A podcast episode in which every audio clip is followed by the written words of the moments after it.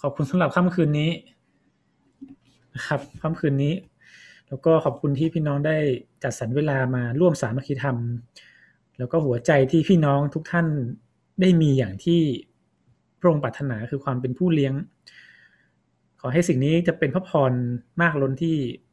พระองค์จะเป็นผู้ที่ดูแลพวกเขาทั้งหมดในความจำเป็นและการอวยพรทั้งสิ้น ให้พระสัญญาสิ่งนี้จะเป็นจริงเนี่ยพวกเขาด้วย ให้เขารู้ว่าเมื่อเขาได้ สละตัวเองเพื่องานของพระบิดา งานของพระเยซู จะไม่มีสิ่งใดที่เขาขาดสิ่งดีได้เลย และเพิ่มพูนอย่างที่เขา จะได้รับโดยที่ไม่ได้ทำงานมากไปกว่าเดิม ขอให้สิ่งนี้จะได้เกิดขึ้นและเป็นจริง ตลอดเวลาที่เขาได้อยู่ในร่มพระคุณของพระองค์ด้วยฮาเลลูยา ขอบคุณพระเยซู มอบความรักแก่เรา ขอบคุณพระเยซู ทรงพระคุณมากมี ขอบคุณพระเยซู ขอบคุณพระเยซู มอบความรักแก่เรา ขอบคุณพระเยซู ทรงพระคุณมากมี เราเปล่งเสียงร้องสรรเสริญพระนามร้องสรรเสริญโมทนา พระองค์เป็นทุกสิ่ง เป็นพระเจ้าของเรา ขอบพระคุณพระเยซู ขอบคุณพระเยซู มอบความรักแก่เรา ขอบคุณพระเยซู ทรงพระคุณมากมี เราเปล่งเสียง เราเปล่งเสียงร้องสรรเสริญพระนาม ร้องสรรเสริญโมทนา พระองค์เป็นทุกสิ่ง เป็นพระเจ้าของเรา เราเปล่งเสียงร้อง เราเปล่งเสียงร้องสรรเสริญพระนามร้องสรรเสริญโมทนา พระองค์เป็นทุกสิ่ง เป็นพระเจ้าของเรา โอ้พระบิดาขอบคุณพระองค์สำหรับทุกสิ่ง ให้เราใช้เวลาสักครู่ที่จะได้ขอบพระคุณในสิ่งดีมากมายที่พระองค์ได้มอบให้กับเราในตลอดช่วงเวลาที่ผ่านมาด้วยกัน พระบิดาเราขอบคุณสำหรับความเมตตาการจัดสรรดูแล การงานชีวิตฝ่ายวิญญาณสุขภาพร่างกาย และการอวยพรที่พระองค์ได้มอบให้แก่ลูกและครอบครัว แล้วก็พี่น้องทุกท่าน ลูกรู้และมั่นใจในตลอดทุกย่างก้าว ว่าพระองค์ได้ดูแลและจัดสรรสิ่งจำเป็นทั้งหมดไม่ได้มีสิ่งใดขาดเลย และยิ่งไปกว่านั้นจะมีแต่การเพิ่มและทวีมากยิ่งขึ้น จะเห็นการอวยพร อย่างยัดสันแน่นพูนล้นมาถึงเราทั้งหลายที่นี่ ขอพระเกียรติทั้งหมดนั้นเป็นของพระองค์แต่เพียงผู้เดียว ในพระนามพระเยซูเอเมนนะครับ ขอบคุณพระเจ้านะครับ โอเคนะครับ ก็ขอต้อนรับพี่น้องทุกท่านนะครับ วันนี้มากันครบเลยนะ เหลือพี่เฮียงปฐมพิเทศนะครับ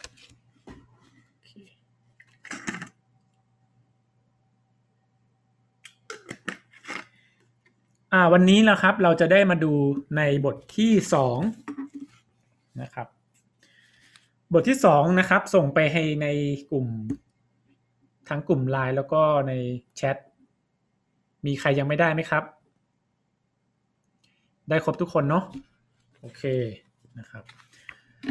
วันนี้เราจะมาดูกันเรื่องของการทบทวนหลักข้อเชื่อนะครับนะก็คือว่า เราจะมาดูว่าหลักข้อเชื่อที่เราเชื่อกันอยู่มีอะไรบ้างเป็นการทบทวนนะ จะไม่ได้ลงลึกอะไรนะครับ เพราะว่ามีมีหลายเรื่องที่เป็นหลักข้อเชื่อนะครับ หลักข้อเชื่อนะครับ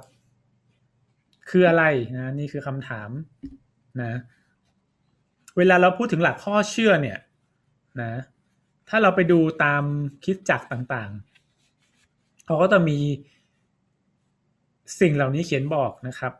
ถ้าภาษาอังกฤษเนี่ยใช้หลายคำนะครับ เช่น belief นะเอ่อ doctrine ใช่ไหม แล้วก็ statement of faith ถูกไหมนะครับ ใช่ค่ะ ใช่ มี อ่า โอเค ขอบคุณมากนะครับ ก็มีหลายคำที่เขาใช้กันนะ แต่ความหมายเดียวกันในแปลเป็นไทยก็คือหลักข้อเชื่อนะครับ นี้พี่ก็เขียนเพิ่มเข้ามาเนาะ หลักข้อเชื่อคือการเป็นคำประกาศนะ หรือบางทีภาษาอังกฤษเนี่ยเขาแปลเป็นคำสอนเลยนะนะ แต่พี่คิดว่ามันยังไม่ใช่คำสอน เพราะว่ามันยังไม่ได้ลงรายละเอียดทั้งหมด แต่แล้วแต่มุมมองนะ แต่ว่าบทเรียนเนี้ยมันจะไม่ได้บอกรายละเอียด เพราะฉะนั้นพี่เลยใช้คำหลักข้อเชื่อคือคำประกาศความเชื่อคริสเตียนนะครับ ที่อิงจากพระวจนะพระเจ้านะโดยเน้นเรื่องความเป็นพระเจ้านะครับ รวมถึงสิ่งที่พระวจนะได้กล่าวไว้เพื่อเป็นหลักในการดำเนินชีวิตคริสเตียน และเป็นแนวทางในการรักษาความรอดในพระเยซู โอเคไหมครับ อันนี้คือนิยามที่พี่ใส่เข้ามานะเวลาเราพูดถึงหลักข้อเชื่อเนี่ยนะเป็นสิ่งหนึ่งที่เราได้ประกาศออกมานะแล้วถามว่าเฮ้ยถ้าถามว่าหลักข้อเชื่อ อ่าหลักข้อเชื่อ พี่พจน์คืออะไร พี่พจน์ตอบว่า ก็พังพีไง ตอบได้ไหมอย่างนี้ อ่า ตอบได้ ตอบได้เลยนะจะตอบพังพีก็คือจบครบถ้วนหมด เพียงแต่ว่าอ่าส่วนใหญ่ก็จะมีคำอธิบายให้มันลึกขึ้นไปนิดนึงนะครับนะเพื่อให้เกิดความชัดเจนในหลาย ๆ เรื่องนะครับ นะตอบไบเบิลมันจะกว้างไปหน่อยแต่ว่าจริงๆอะถูกต้องที่สุด เพราะเราเชื่อทุกอย่างที่เป็นพระวจนะนะแต่ว่าเวลาเราไปเรียนเรื่องหลักข้อเชื่อเนี่ย จะตอบแบบนี้ไม่ได้ เพราะว่ามันจะมีรายละเอียดนะครับ ดังนั้นเวลาเราเวลาเราเข้าใจคำว่าหลักข้อเชื่อเนี่ย ก็จะมีเป็นข้อๆนะโดยสรุปเรื่องทั้งหมดเนี่ยอยู่ในพระคัมภีร์ทั้งหมดเนี่ยก็อาจจะขมวดปมมาอยู่ในประมาณสิบเรื่องถึงสิบเอ็ดเรื่องแล้วแต่ว่า คิดจากไหนเชื่ออย่างไรนะครับ ทีนี้นี่คือนี่คือความหมายนะครับ ซึ่งไม่ทราบว่ามีใครเคยเรียนเรื่องหลักข้อเชื่อ มีใครไม่เคยเรียนไหม ตั้งแต่เกิดมา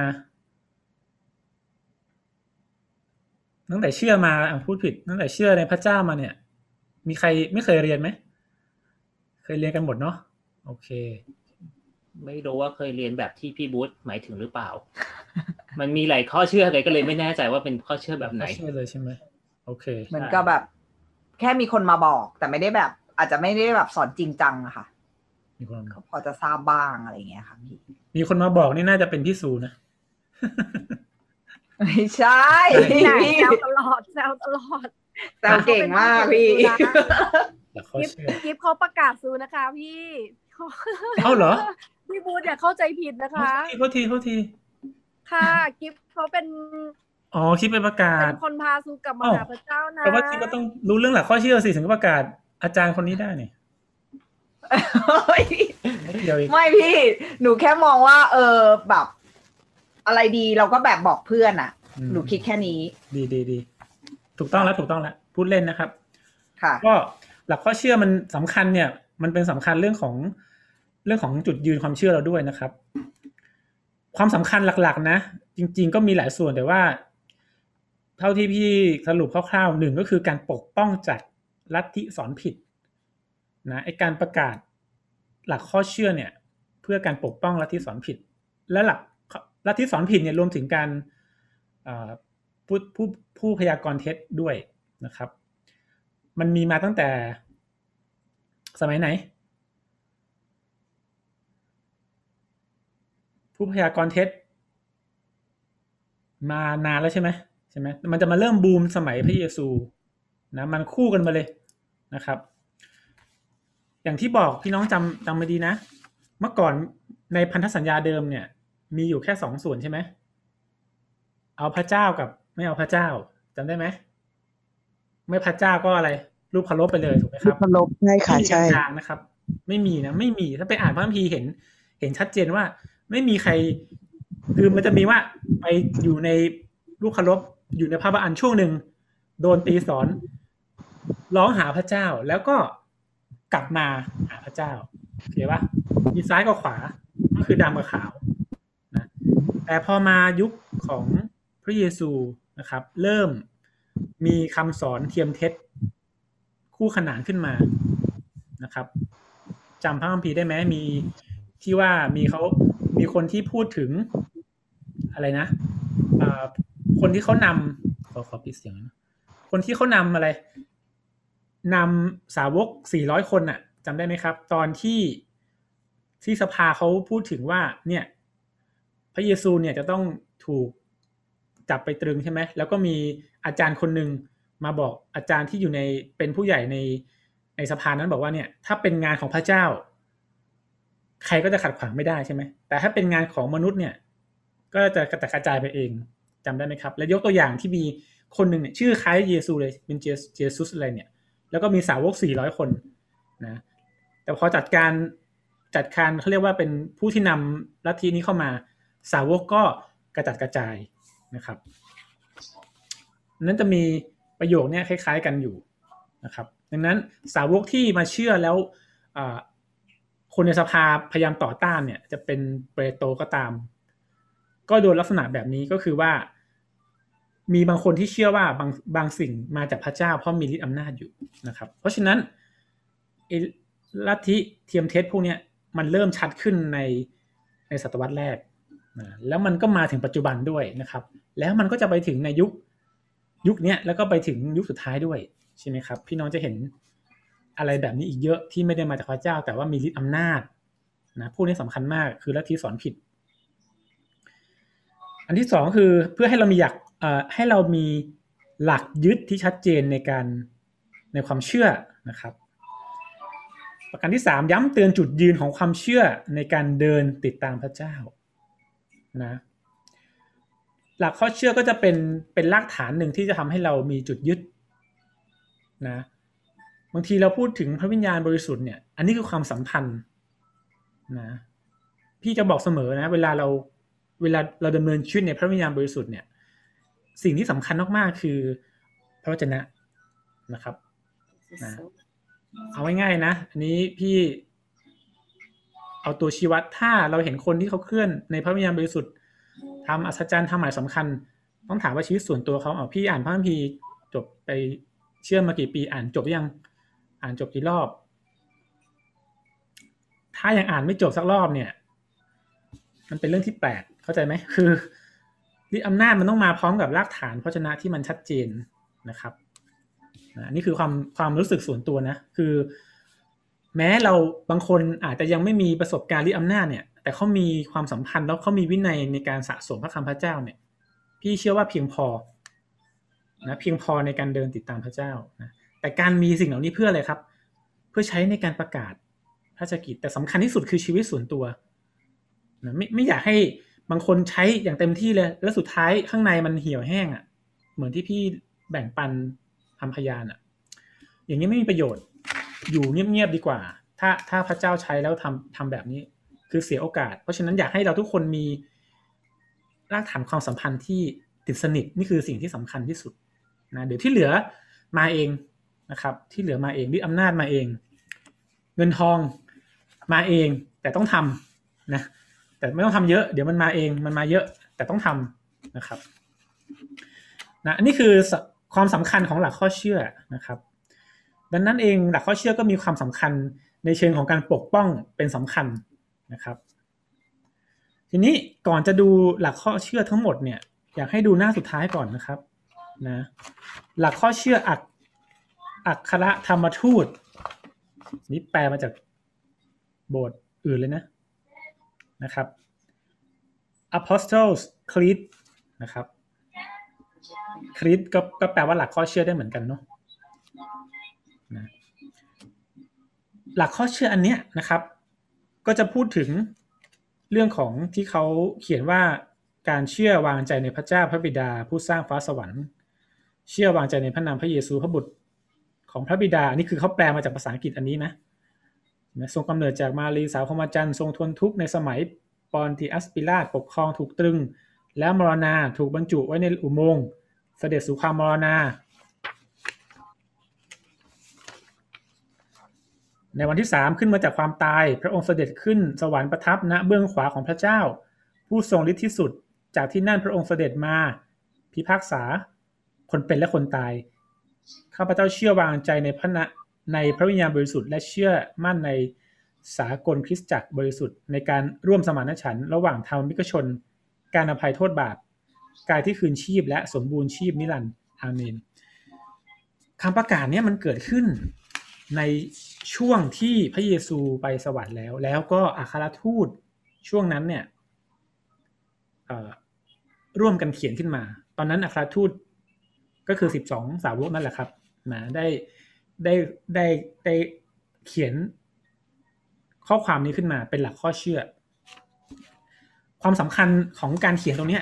เอาไว้ใช้ตอนที่บัพติศมาผู้เชื่อสมัยนั้นนะ เวลาบัพติศมาในน้ำเนี่ยนะครับบัพติศมาก็คือบัพติศมาในน้ำตัวเดียวกันนะครับบัพติศมาในพระวิญญาณบริสุทธิ์ก็จะเป็นอีกส่วนหนึ่งดังนั้นเวลาเราพูดคำว่าบัพติศมาในพระคัมภีร์ ความหมายเดียวคือบัพติศมาในน้ำเห็นไหมครับ นี่คือสิ่งที่เวลาเขาบัพติศมาปั๊บเนี่ยเขาจะต้องอ่านข้อความนี้โอเคปะนี่คือสิ่งที่เขาทำเป็นธรรมเนียมในอดีตนะปัจจุบัน ถ้าปัจจุบันเวลาเราพาคนไปบัพติศมาเนี่ยก็จะเห็นอาจารย์จะนำแต่ว่าไม่ได้นำครบแบบนี้ แต่ว่าจะพูดลักษณะคล้ายๆกันนะครับ อันนี้ก็เป็นตัวอย่างหนึ่งของหลักข้อเชื่อในช่วงศตวรรษแรก ที่เขาใช้กันนะครับ หลังจากนั้นก็มีการพัฒนาเป็นเป็นหลักข้อเชื่อของสภาในซีนนะครับ ตรงนี้ก็มาทีหลังพี่เลยไม่เอามาแบ่งปัน เพราะว่าคิดว่าเอาต้นฉบับที่มันเน้นๆน่าจะดีกว่านะนั้นถ้าเราไปเรียนในโรงเรียนพระคัมภีร์ก็อาจจะได้เรียนนะครับ ก็อันนี้คือหลักข้อเชื่อของอัครทูตนะที่เขาใช้กันในสมัยนั้นนะ ดังนั้นหลักข้อเชื่อเหล่านี้จะปกป้องนะครับ จะปกป้องลัทธิคำสอนผิดนะเอ่อตอนนี้กลายเป็นเขากลัวพี่แทนเออเขาบอกผมนะคะที่ต้องกลัวเพราะเงินผมมาอยู่กับคุณแล้วที่แปดล้านเป็นอะไรที่พูดอะไรออกมากลัวพี่เลยเหรอ โอเค ก ลัวพี่ไม่ได้ยินเลย เปิดไมค์พูดเลยเนาะดีมาก ใช่อัดไว้แล้วด้วย เดี๋ยวเปิดให้ฟัง โอเคนะครับอะนะทีนี้พวกลัทธิเขาสอนผิดเนี่ยก็มีเยอะมากนะครับนะเยซูอิตเยซูอิตน่าจะไม่ไม่ใช่สอนผิดนะน่าจะอันนี้ไม่ทราบรายละเอียด แต่คิดว่า พี่ไม่ทราบรายละเอียดนะ แต่ว่า กลุ่มเยซูอิตนี่ก็มีบทบาทเยอะเหมือนกันนะ ต้องถามผู้รู้หน่อยนะแต่เอาชัดๆหน่อยก็จะเป็นพวกอะไรครับ พยานพระยะโฮวาใช่ไหมอ่าใช่ค่ะ ใช่ขอบคุณมากค่ะพี่บุ๊ทแล้วก็ พี่น้องเคยเจอพวกไหนบ้าง เคยเคยเจอมอร์มอนใช่ไหมนะครับ เคยเจอโยเร โยเรด้วยเนะโยเรเอ่อ โยเรมอร์มอน พยานพระเยโฮวา เคยเจอสองสองอีกสองที่แต่จำชื่อไม่ได้เคยมาประกาศแพทแต่พระจำชื่อไม่ได้อืมแต่ที่จำได้ที่เจอคือสามอันเนี้ยค่ะ ค่ะ เวลาไปผู้เจอชายพสองยาคนนะคะพี่ใส่เสื้อเชิ้ตเสื้อเชิ้ตสีขาวแขนสั้นเกงขายาวขี่จักรยาน เดาไปก่อนว่าเป็นมอร์มอนนะครับเห็นไหมพี่น้องน่าจะเห็นเนอะเขาก็ซื่อสัตย์ของเขามากเลยนะครับ ประกาศไปเรื่อยๆเนาะเนี่ยนี่คือสิ่งหนึ่งที่ เราต้องมีหลักข้อเชื่อ แล้วคนกลุ่มนี้นะครับเขามีเขาอ่านพระคัมภีร์เล่มเดียวกับเรา หลายเรื่องเขาก็รู้ลึกรู้ละเอียดน่ะแต่ตีความแบบไหนอีกเรื่องหนึ่งแต่ว่ารู้รู้ลึกเพราะเขาเขาศึกษาจริงจังเพราะเขาเชื่อในการประกาศในความเชื่อของเขาแบบนั้นโอเคนะครับ ก็ทีนี้เรามาดูกันนะครับ ว่าหลักข้อเชื่อเนี่ยมีอะไรบ้างนะครับ หลักข้อเชื่อ ส่วนนี้นะครับนะถ้าพี่น้องไปดูแต่ละคิดจักรก็จะต่างกัน อันนี้พี่เอามาจากของ Nexus นะแล้วก็เพิ่มบางส่วนเข้าไปนะครับ อันแรกก็คืออะไรสำคัญที่พูดถึงหลักข้อเชื่อคืออะไรครับ พูดถึงความเป็นพระเจ้าใช่ไหมพระเจ้าเป็นพระเจ้าเที่ยงแท้องค์เดียวนะครับนะผู้สร้างกำหนดกฎเกณฑ์ทุกสรรพสิ่ง ทรงพระชนอยู่เป็นนิจนิรันดร์นะครับ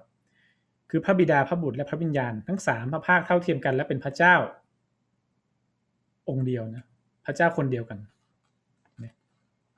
ปฐมกาลหนึ่งข้อหนึ่งใช่ไหม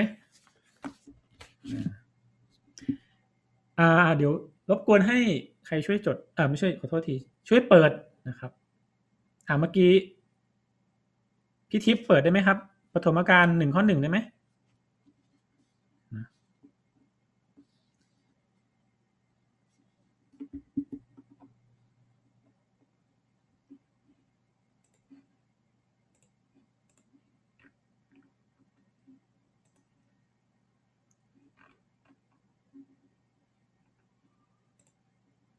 เดี๋ยวจะมาช่วยเปิดพระคัมภีร์กันหน่อยนะครับ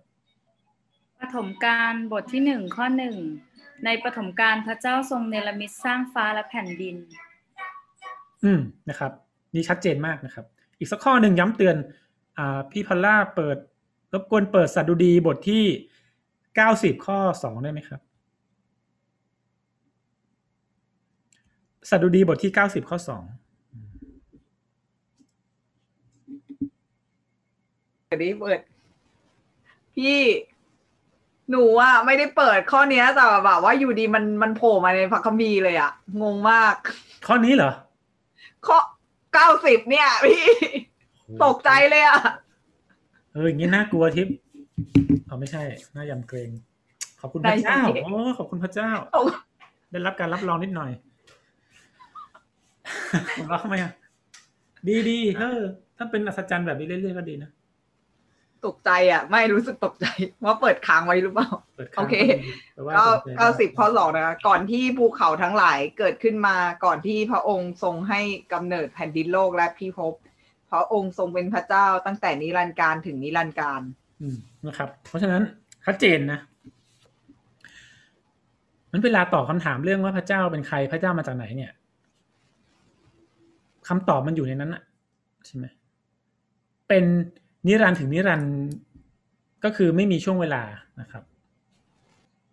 งั้นถ้าใครถามคำถามเนี้ยถามแบบกวนๆเนี่ยบางทีถ้าเลี่ยงได้ก็เลี่ยงนะเพราะว่า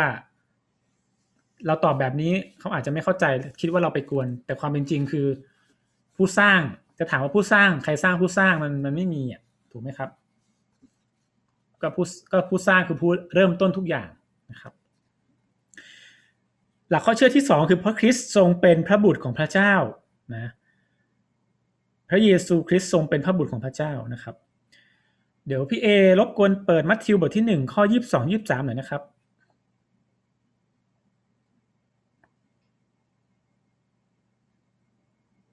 แมทธิวบทที่หนึ่งสักครู่ครับ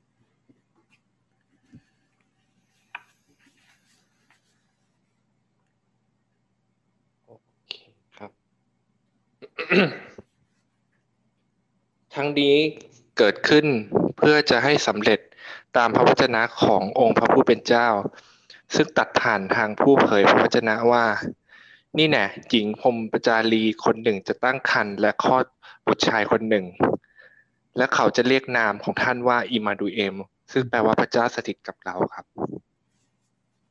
ขอบคุณนะครับอ่าครับนะครับครับ นี่คือ หลักข้อเชื่อที่สองก็คือว่าพระเยซู เราเชื่อว่าพระเยซูเป็นพระเจ้านะครับ อันที่สามก็คือพระวิญญาณบริสุทธิ์ประทับ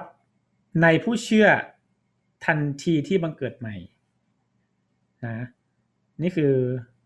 เป็นหลักข้อเชื่ออีกเรื่องหนึ่งนะเมื่อเรารับเชื่อปั๊บพระวิญญาณบริสุทธิ์เข้ามาในใจ เพราะว่าเราเราทำไม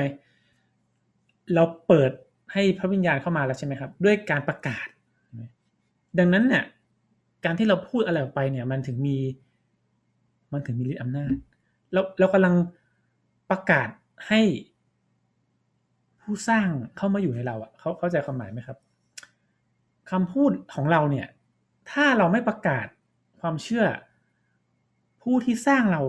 ก็จะไม่เข้ามาในจิตวิญญาณเราอะ ดูว่าพระเจ้าให้เกียรติเรามากแค่ไหนนะดังนั้นการคนหนึ่งรับเชื่อเนี่ย พระเจ้าถ่อมพระองค์มากเลยนะ ที่จะรอว่าเขาจะประกาศออกไปว่า เขายอมรับแล้วว่า พระเยซูเป็นพระเจ้า พระวิญญาณที่เป็นพระเจ้าจึงจะเข้ามา นี่คือความถ่อมใจแรกที่เราควรจะทราบนะเวลาเราเชื่อพระเจ้าเนี่ย ไม่ใช่ว่าเราโอ้เรา เราเป็นคนถ่อมใจนะ ผู้สร้างเราอะถ่อมมากกว่าเราอีกนะครับนี่อยากให้เราได้ตระหนักอีกสักทีหนึ่งนะครับ กิจการบทที่หนึ่งข้อที่แปดจำได้ไหมข้อนี้ก็ข้อสำคัญอขออนุญาตพี่แพทย์ได้ไหมครับ กิจการบทที่บทที่หนึ่งข้อที่แปด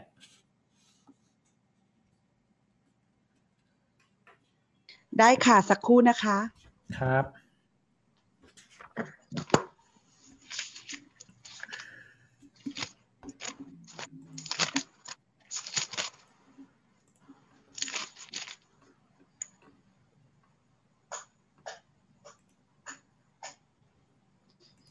ขออภัยค่ะพัดอ่านจากหนังสือ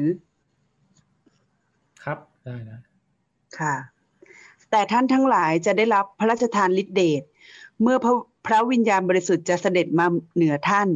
และท่านทั้งหลายจะเป็นพยานฝ่ายเราในกรุงเยรูซาเล็ม ทั่วแคว้นยูเดีย แคว้นสมาเลียและจนถึงที่สุดปลายแผ่นดินโลก อ่าค่ะค่ะดังนั้นพระพระวิญญาณเนี่ยมา ความสำคัญแรกเนี่ยพระวิญญาณมามาเพื่อมาเป็นผู้ช่วยจำได้ไหมครับ บทบาทที่พระวิญญาณมาเนี่ยเป็นผู้ช่วยเรา ถ้าเรารู้บทบาทของคนที่จะมาช่วยเราเนี่ยเราก็ต้องให้พระองค์มาช่วยเรานี่นี่คือหลักข้อเชื่อที่เราเราต้องปฏิบัติตามด้วยนะมีคนที่ช่วยเราเราก็ขอความช่วยเหลือเลยนะอย่างน้อยพระวิญญาณมาช่วยในการเปลี่ยนแปลงเราแล้วนะแล้วก็อะไรช่วยให้เราตระหนักในบาปโดยง่ายนะครับนำการเปลี่ยนแปลงชีวิตและนำฤทธิเดชมา อันนี้คือสิ่งที่พระวิญญาณทำได้อย่างมากมายนะครับ โอเค ประการอ่าประการต่อมานะครับ พิธีบัพติศมาคือสัญลักษณ์ของการตายการถูกฝัง และการฟื้นคืนพระชนของพระเยซูนะนั้นเราเชื่อเรื่องการบัพติศมาจำได้ไหมว่าที่พี่ แบ่งปันไปว่าพระวจนะพระเจ้าเนี่ย พระเยซูเนี่ย สั่งสาวกเนี่ยทำอยู่สองอย่างนะที่เราเรียกว่าเป็นพิธีกรรม พิธีกรรมก็คือว่าเป็นสิ่งที่ต้องทำเป็นรูปแบบนะไม่ไม่มีการประยุกต์นะครับหนึ่งก็คือ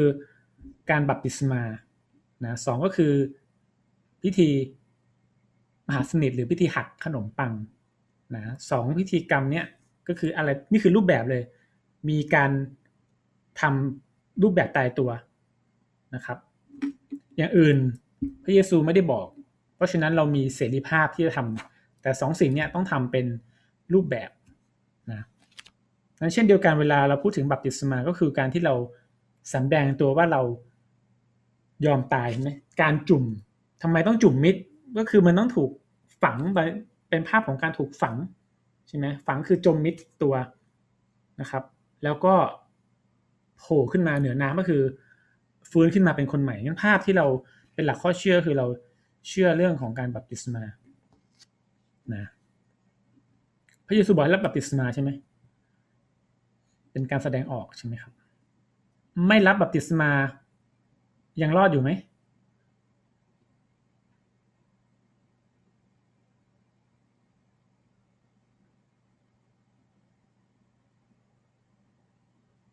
รอดอ่ารอดอยู่นะครับ แล้วมีโอกาสให้รับ แล้วไม่ยอมรับ ไม่ยอมรับไม่รับ รอดอยู่ไหม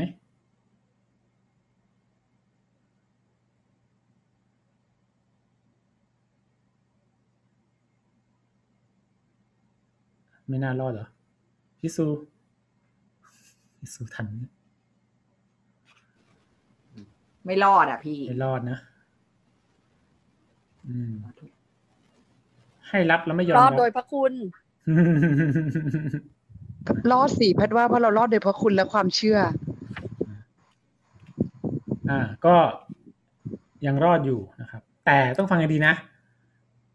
ถ้าคนที่รับความรอดเนี่ย จะจะไม่มีโลจิกนี้ อันนี้พี่ยกตัวอย่างเขาเอาไว้หลอก คือมันเป็นไปไม่ได้ที่รับพระคุณแล้วพระเยซูบอกให้ทำแล้วไม่ทำอะยังไม่เคยเจอนะนอกจากคนที่ดื้อนะ ซึ่งพอดื้อปั๊บเนี่ยณโมเมนต์นั้นยังรอดอยู่เพราะเขาเชื่อพระเยซู แต่ความดื้อหรือว่ามันสะสมมากไปเรื่อยๆอะอนาคตไม่แน่นอน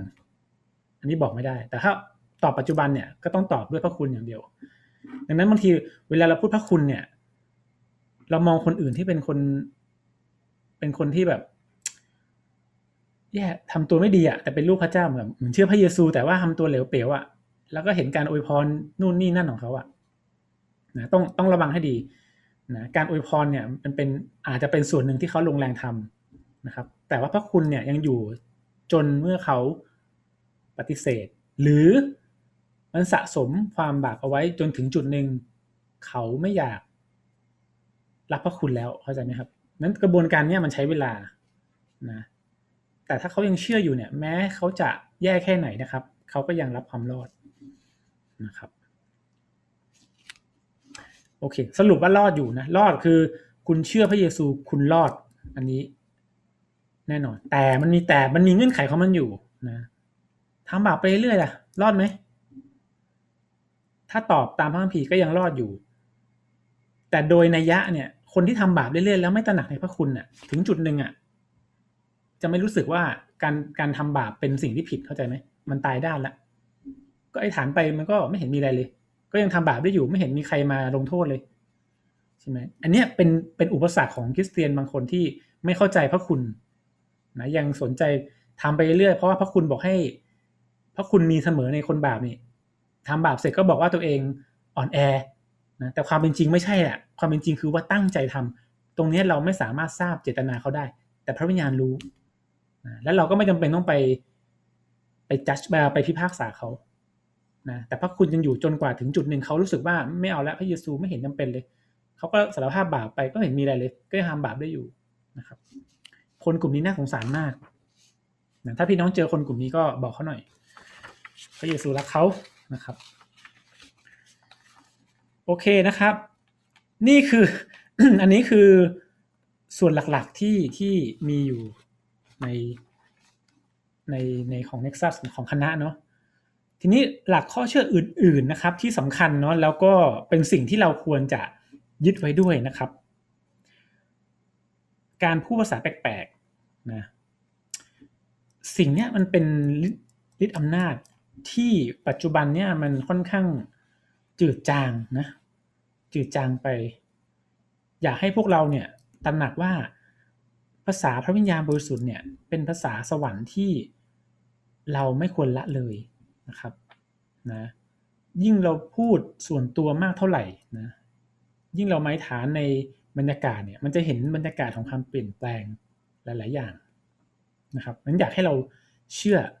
นะบางที่จักก็ไม่เชื่อนะแต่เรามีประสบการณ์ส่วนใหญ่คนที่นี่มีประสบการณ์ ดังนั้นคุยเราคุยความเข้าใจเดียวกัน และเรามีประสบการณ์ในความล้ำลึกในสันติสุข ในการขับเคลื่อนฝ่ายวิญญาณ นะครับสิ่งเหล่านี้สำคัญมากอยากให้พี่น้องเชื่อ ถือเป็นหลักข้อเชื่อหนึ่งนะครับ ที่มันเกิดขึ้นนะอันต่อมาคือการรักษาโรคนะครับนะเมื่อวานพูดไปใช่ไหมวิทยาศาสตร์มันมันเยอะมากเลย อะไรก็อะไรฉีดยางเดียวใช่ไหมงั้นถ้าเป็นคริสเตียนที่มีความเชื่อมีหลักข้อเชื่อเนี่ย ต้องทำยังไงครับ เรามีหลักข้อเชื่อเรื่องการรักษาโรคต้องทำยังไง เราป่วยใช่ไหม เราก็ต้องอธิษฐานก่อนเอเมนไหมอธิษฐานด้วยความเชื่อก่อนนะส่วนจะไปรักษาทางการแพทย์ เป็นลำดับต่อไป จะไปไม่ไปก็ลองดูบรรยากาศ ว่าพระเจ้ารักษาหรือยังอยากให้เป็นแบบนี้นะครับ บางคนป่วยเสร็จ ป่วยปั๊บเนี่ย ไปหาหมอเลย แล้วพอฉีดยาแล้วก็ไปอธิษฐานว่าขอพระเจ้ารักษา คือ มันบอกวิธีคิดได้บางส่วน พอเข้าใจใช่ไหมฮะอยากให้เราเริ่มต้นในฐานก่อน ขอพระเจ้ารักษานะตรงนี้มันมีเส้นบางๆ หลาย ๆ เส้นที่มันซ่อนอยู่นะครับ บางคนก็ไม่ไปหาหมอเลยนะแล้วก็สุดท้ายก็เสียชีวิตก็มีนะเชื่อแบบเชื่อฤทธิ์อำนาจไม่เอาหมอเลยนะแล้วก็เสียชีวิตก็มีนะดังนั้นถ้าเราพูดตามสิ่งที่เราดูในพระชนะเนี่ย คุณหมอลูกาเนี่ยก็เป็นคนหนึ่งที่ได้รับเกียรติจากพระวิญญาณในการเป็นพยานในเรื่องพระกิตติคุณเนี่ยความเป็นคุณหมอเนี่ยก็ยังถูกรับรองในการเขียนพระชนะพระเจ้าเลย ก็เป็นไปได้ว่าเราไม่ได้ปฏิเสธเรื่องนี้อยู่แล้วนะครับ เพียงแต่ว่าเราจะใช้ความเชื่อแบบไหน ประสบการณ์ตรงนี้จะสร้างความแตกต่างในการดำเนินชีวิตนะครับนะอันนี้ก็จะเป็นอีกประสบการณ์นึงนะที่เราต้องไปฝึกฝนนะแต่อย่างน้อยเราเชื่อเรื่องการรักษาโรคเวลามีใครป่วยขอให้ฐานเพื่อก่อน นะเราเชื่อพระเจ้าด้วยกันก่อนนะส่วนเขาจะไปรักษาก็โอเค แต่ขอให้เชื่อพระเจ้ารักษาเป็นผู้แรกก่อน เป็นคนแรกก่อนนะครับ อยากให้เรามีชีวิตแบบนี้นะเพื่อคนเวลาเขามองมาเนี่ยเฮ้ยทำไมเธอเชื่อหรืออำนาจแบบนี้ด้วยเหรอใช่เราเชื่อนะประกาศไปเลยว่าขอให้หายในพระนามพระเยซูนะครับ ไม่ต้องกลัวเสียหน้านะ เพราะเราประกาศในนามของใคร เราประกาศในนามพระเยซูนะคนเสียหน้าต้องเป็นใคร ใช่ไหมนั้นเราไม่ต้องเป็นต้องไปไม่ต้องเกรงใจพระเจ้า เพราะเราเราใช้ฤทธิ์อำนาจของพระเยซูอยู่แล้วที่พระองค์ทำให้ ปัญหาคือเราอะ อาจจะไม่กล้านะครับนะลองดูบริบทแล้วกัน อันนี้ อันนี้ต้องไปเรียนให้มันอีกอีกวิชาหนึ่งให้มันชัดๆนะครับ อันนี้พูดกว้างๆนะเดี๋ยว เดี๋ยวเข้าใจพี่ผิดนะครับนะแต่ว่าการประกาศฤทธิ์อำนาจเนี่ยเป็นส่วนหนึ่ง ของการประกาศข่าวประเสริฐนะเดี๋ยวเราจะไปดูกันในบทต่อๆไปนะครับนะแต่ให้เราเชื่อการรักษาโรคก่อนป่วยปั๊บพระเจ้ารักษาปวดแขนในนามพระเยซูอะไรเงี้ยนะครับพี่ก็มีประสบการณ์รักษาโรค คือมันมีตรงตรงเอ่ออันนี้เรียกอะไรนะน่องใช่ไหมต้นขา นะ มันเหมือนกับว่า มันคันมากๆ แล้วก็ไม่รู้เป็นอะไร แล้วก็มันเริ่มมันเริ่มขยายวงนะครับ แล้วก็ตอนแรกคิดว่าไม่เป็นอะไรก็ทายาแล้วก็ แล้วก็ไม่ไม่ล้างออก คิดว่าไอไอตัวยาเนี้ยมันจะไปซึมแล้วมันอยู่กับผิวหนังนานๆมันจะหาย นานเลยอยู่ทำแบบนี้เป็นเป็นสองสามอาทิตย์เลยปรากฏว่ามันลามขึ้น ก็เลยไปไป ไอ้ฐานตลอดเลยนะ แล้วก็ใช้ยาช่วย ปรากฏว่า เขาบอกว่าไอ้พวกเนี้ย คือเรารักษาตัวเราเองเราก็ไม่ค่อยรู้ยาใช่ไหมเราก็ไปซื้อผิดๆมา ปรากฏว่าก็ไปไปร้านยาเหมือนเดิมแต่บอกอาการที่มันชัดเจนขึ้นนะ แล้วเขาก็ให้ยาตัวหนึ่งมา แล้วเขาก็บอกว่ามันมันต้องมีการความสะอาดปกติ ไม่ใช่ปล่อยแบบนั้นนะครับพอใช้ยาแบบเนี้ยไม่กี่อาทิตย์ไม่กี่วันอะ คือมันก็ไม่ได้นานมาก มันก็ค่อยๆจางลงนะ กำลังจะบอกว่าบางทีอะเราใช้ความเชื่อผิด พี่ก็ใช้ความเชื่อผิด คิดว่าสั่งในนามพระเยซูแล้วมันจะหายมันบางทีมันเป็นที่ตัวเรา เราไม่ได้ดูแลสุขภาพเราให้ดี อันเนี้ย อันนี้เป็นปัญหาหนึ่งนะครับนะนี่ก็อยากฝากพี่น้องไว้นะตัวอย่างที่ชัดตัวอย่างที่ชัดเจนที่สุด ก็คือเวลาเรา เราอยากจะ สมมุติเราอ้วนนะ เราอยากลดความอ้วนเพราะเราเป็นโรคอยู่เนี่ยนะเราฐานขอให้พระเจ้าช่วยให้เรามีสุขภาพที่แข็งแรงเงี้ยแต่ในขณะเดียวกันเราก็ทำไมไปกินจังฟู้ดเนี่ยคล้ายๆกันคือเราไม่รักษาตัวเราแล้วเราก็ใช้ฤทธิ์อำนาจพระเจ้า อย่างเงี้ยมันก็ยากนะครับ ดังนั้นเนี่ยการใช้ฤทธิ์อำนาจพระเจ้าเนี่ยมันมีปัจจัยที่เราต้องมีส่วนเกี่ยวข้องด้วยเห็นไหมครับ อีกหลักข้อเชื่อหนึ่งนะครับ เรื่องของมารซาตานอันนี้ก็สำคัญนะ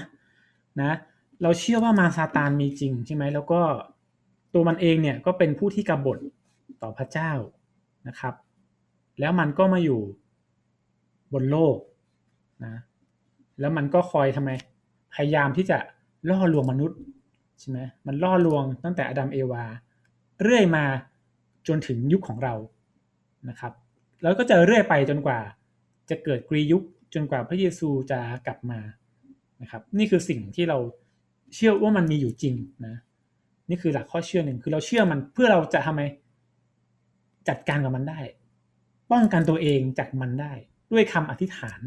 ใช่ไหมครับ ด้วยคำอธิษฐาน อีกหลักข้อเชื่อหนึ่งคือเรื่องของทูตสวรรค์นะครับ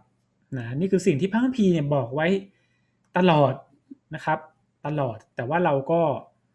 อาจจะไม่ได้ค่อยได้พูดนะความเป็นจริงแล้วทูตสวรรค์มีอยู่ จริงนะแต่เราจะเห็นหรือเปล่าไม่รู้นะครับแล้วพระคัมพันธสัญญาใหม่ก็พูดชัดว่าเป็นอะไรครับ ทูตสวรรค์ที่อยู่ประจำตัวเรา เคยอ่านเจอไหมใช่ไหมแต่ว่าใช่มีทูตสวรรค์เนี่ยที่คอยที่คอยช่วยเราอยู่อะแต่เราไม่เห็นหรอกนะ เราไม่เห็น และมีบางคนอาจจะเห็นทูตสวรรค์ ในในในภาพของมนุษย์นะนี่อันนี้ก็สิ่งที่พระคัมภีเขียนนะสิ่งที่เกินธรรมชาติแบบเนี้ยเป็นหลักข้อเชื่อหนึ่งที่เราไม่ควรละเลยนะครับสี่ข้อเนี้ยบางคิดจักไม่มีนะครับ เพราะเขาอะไรที่มันเกินเกินเส้นของอะไร วิทยาศาสตร์สมมุตินะ ก็จะไม่ได้เอามาเชื่อละนะแต่ต้องไม่ลืมว่าอะไรครับ พระวจนะพระเจ้าเนี่ย อยู่ทำไมอยู่เหนือวิทยาศาสตร์ใช่ไหมครับ เพราะฉะนั้นเนี่ยการที่เราเชื่อพระพระวจนะพระเจ้าเนี่ยคือความสูงสุดเลยของปัญญาที่มนุษย์พึงจะพอมีได้นะนั้นสำคัญมากนะครับ และสิ่งที่จะสร้างความแตกต่างของการดำเนินชีวิตด้วยนะนี่ก็ฝากไว้นะครับนะนี่ก็คือเรื่องของ การทบทวนหลักข้อเชื่อนะครับ เป็นการทบทวนนะไม่ได้ลงรายละเอียดนะครับ เพราะแต่ละเรื่องเนี่ยก็จะมีข้อย่อยเฮ้ยขอโทษทีที่ข้ามไปเหรอเนี่ยโอ้ขอโทษขอโทษทีว่าอยู่นะเนี่ย อินเทอร์เน็ตซูไม่ดีซูได้หกข้อเองอะอะ ต่อมา ขอโทษที พี่ สลับหน้านิดหน่อยนะครับ อันต่อมาพระคัมภีร์นะหลักข้อเชื่ออันต่อมานะครับอะเมื่อกี้สี่ข้อสี่ข้อเมื่อกี้ก็เพิ่มขึ้นมาให้นะครับนะแล้วก็หลักข้อเชื่ออันต่อมาคือ พระคัมภีร์ถือคือถ้อยคำของพระเจ้าที่มาถึงเราอ่านะครับ พระคัมภีร์คือถ้อยคำของพระเจ้าที่มาถึงเราใช่ไหมสองทิโมธีบทที่สามข้อสิบหกใช่ไหมอันนี้น่าจะจำได้ดี นะพระวจนะพระเจ้าทุกตอนได้รับการดลใจจากพระเจ้าใช่ไหมเป็นประโยชน์ในการสั่งสอนตักเตือนว่ากล่าวและอบรมในทางธรรมนะท่องได้เลยนะ ต้องเป็นชีวิตด้วยนะครับ นี่คือหลักเขาเชื่อเรื่องพระคัมภีร์นะครับ อันที่ห้ามนุษย์นะหลักเขาเชื่อว่ามนุษย์เนี่ยคือผู้ที่ถูกสร้างตามพระฉายของพระเจ้านะครับ ถูกสร้างตามพระฉายของพระเจ้า ปฐมกาลหนึ่งข้อที่ยี่สิบเจ็ดขอเป็นอ่าพี่ซูสะดวกไหม เห็นเมื่อกี้พิมพ์อยู่ ได้จ้า เราปฟังฐมกาลอยู่หนึ่งข้อที่ยี่สิบเจ็ดใส่ลมปานใช่ไหม อ่า ท่องได้เลย เดี๋ยวนะคะ มันเปิดแล้วมันช้าแป๊บหนึ่งนะคะ มีผล ที่จะมองเราเป็นคนไม่ดี เหมือนที่นักเคสถูกมองบางคนถ้ามีหน้าที่การงานที่ดีอยู่แล้วจริงก็บอกไปแล้วนะ พระเจ้าใส่ลมปานถ้าจำไม่ผิดในบ้านเมืองโอเคของรานะก็จะมีบางปฐมกาลนะคะ บทที่หนึ่งข้อที่เจ็ดนะคะ พระเจ้าจึงทรงสร้างมนุษย์ขึ้นตามพระฉายาของพระองค์ตามพระฉายาของพระเจ้านั้นพระองค์ทรงสร้างมนุษย์ขึ้น และทรงสร้างให้เป็นชายและหญิง คนละเรื่องเลยนะคะ เอเมนค่ะโดยธรรมชาติถ้าเป็นสมัยอ่า น่าจะข้อยี่สิบหกอ่าอันนี้ก็คือการสร้างพระเจ้าสร้างตามพระฉายของพระเจ้านะครับ โอเคไหมนะมีแยกชายหญิงชัดเจนนะครับ ประเด็นพวกเนี้ยนะ เดี๋ยวพอเราเชื่อเราเชื่อว่าพระเจ้าสร้างเป็นชายและเป็นหญิงเนาะไม่ไม่มีเพศอื่นเนาะเพราะฉะนั้นพูดชัดเจนมากนะครับ หลักข้อเชื่ออันต่อมาคืออะไรครับ ความรอดคือของประทานจากพระเจ้าใช่ไหมแต่รับด้วยการตัดสินใจของเราอันนี้ตามที่เขียนมานะครับนะความรอดเป็นพระคุณเนี่ยเอเฟซัสบทที่2ข้อ8ถึงข้อ9อันนี้ควรจะจำให้ได้อะให้พี่พศช่วยเปิดหน่อยนะครับเอเฟซัสบทที่ 2 ข้อที่ 8 ถึงข้อที่ 9 โอเคครับเอเฟซัสสองข้อแปดถึงข้อเก้านะครับ เพราะว่าท่านทั้งหลายได้รับความรอดโดยพระคุณผ่านความเชื่อ ความรอดนี้ไม่ได้มาจากตัวท่านเอง แต่เป็นของประทานจากพระเจ้า ไม่ใช่ความรอดโดยการประพฤติเพื่อจะไม่มีใครปวดได้ อืมข้อนี้ข้อนี้คือ ตอบทุกคำถามเรื่องความรอดเลย รอดด้วย รอดด้วยความเชื่อจบนะไปทำอะไรมาไม่รู้ทำบาปทำอะไรมา เชื่อพระเยซูอยู่ไหมเชื่ออยู่ครับ จบตรงนั้นเลยรอดนะครับ นี่นี่คือแบบประชับเลยนะ แต่มันมีเงื่อนไขอย่างที่บอกนะครับ แต่ถ้าคุณดำเนินชีวิตแบบเนี้ยความเสี่ยงจะเกิดขึ้นกับคุณนะโอกาสที่คุณจะปฏิเสธมี เพราะคุณไม่ตระหนักในพระคุณความรอดมัวแต่ทำบาปอยู่เรื่อยๆอันนี้ต้องบอกเผื่อเขาด้วยนะเพราะว่าความเชื่อเนี้ยถกเถียงกันมากในต่างประเทศนะก็นี่ไงพระคัมภีร์บอกว่าเชื่อแล้วรอดทำอะไรก็ได้นะถูกต้องว่าทำได้ แต่มันรับผลนะมันรับผล เพราะว่ามันจะเกิดความตายด้านฝ่ายวิญญาณ อันนี้เป็นสิ่งที่เกิดขึ้นนะครับ นี่คือความเชื่อในความรอดรอดโดยพระคุณความเชื่อนะครับ ถ้าโมเมนต์นั้นเขายังเชื่อพระเยซูอยู่เขายังรอดอยู่นะดังนั้นคืออะไรการการตระหนักในความรอดเนี่ย คือคือปัจจุบันเลยนะถูกไหมครับ ปัจจุบันเลยนะ หมายความว่าผ่านไปห้าหกสิบปี ต้องถามว่าณเวลานั้นเน่ะเรายังเชื่อในพระเยซูอยู่ไหมไม่รู้ว่าสภาพแวดล้อม เราจะเจอการข่มเหงหรือเปล่า แต่โมเมนต์นั้นอะ เรายังเชื่อในพระเยซูอยู่ไหมโอเคไหมครับ ปัจจุบันนี่ผ่านไปแล้วคือไม่นับนะโอ้ยเมื่อก่อนผมเชื่อมากเลย ผมยืนหยัดเลย ผมเรียนมากพีตลอด ผมประกาศ ผมเลี้ยงดู ผมเป็นผู้เลี้ยงณปัจจุบันนะนั้นต้องต้องระวังให้ดีนะครับ ตัวเราสำคัญมาก แต่ละวันเราต้องย้ำความสัมพันธ์ว่าเราอยู่ในพระคุณอยู่ในความรักนั้นการปฏิสัมพันธ์กับพระวิญญาณเนี่ยจะย้ำสิ่งเหล่านี้โดยอัตโนมัติอยู่แล้วนะคนที่มีความสัมพันธ์กับพระวิญญาณบริสุทธิ์ ที่ติดสนิทและสม่ำเสมอเนี่ย ปลอดภัยแน่นอน เพราะเขาอยู่กับพระเจ้าตลอดเข้าใจไหมเขาจะรู้เลยว่าเขาพลาดแล้วเขาทำบาปแล้วเขาต้องรีบกลับใจเลยแต่คนที่ไม่ค่อยมีความสัมพันธ์เนี่ยทำบาปแล้วก็ลืมลืมสารภาพ รู้ว่าพระเจ้าให้อภัย ก็ยังวนอยู่ ดังนั้นพี่เลยเน้นมากเรื่องเหล่านี้ เพราะว่าเรากำลังพาคนไปถึงชีวิตนิรันดร์นะไม่ได้จบแค่กลุ่มขยายคนเยอะ ไม่ใช่เป้าหมายพี่เป้าหมายพี่คือทุกคนที่อยู่ต้องรอดไปบนสวรรค์นี่คือเป้าหมายที่ใหญ่มากนะครับ แล้วคนที่ยังไม่ค่อยขยับเนี่ย พี่ก็เป็นห่วงนะก็เพราะมันเป็นโจทย์ที่ใหญ่มากที่จะพาทุกคนไปถึงความรอดนิรันดร์เนี่ย นี่คือความสำคัญของการที่เราได้ดูแลฝูงแกะของพระเจ้าหลักข้อเชื่ออีกอันหนึ่งก็คือในบ้านปลายมนุษย์จะดำรงอยู่เป็นนิดทั้งผู้เชื่อและผู้ไม่เชื่อนะครับ หมายความว่าปลายทางจะมีที่อยู่สำหรับคนสองกลุ่ม กลุ่มที่เชื่อก็คืออะไร ไปอยู่บนสวรรค์ใช่ไหมสวรรค์สถาน เมืองบรมประสุกเกษม คนที่ไม่เชื่อก็ไปอยู่อีกที่หนึ่งนะครับ ลองเปิดนะครับให้พี่เอเปิดวิวรณ์ยี่สิบข้อสิบห้า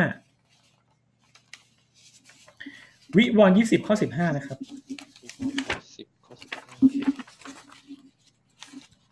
เย วิวรณ์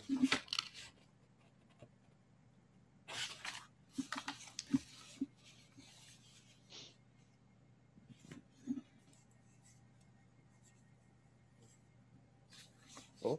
และถ้าพบว่าใครไม่มีชื่อจดไว้ในหนังสือแห่งชีวิต เขาก็จะถูกลง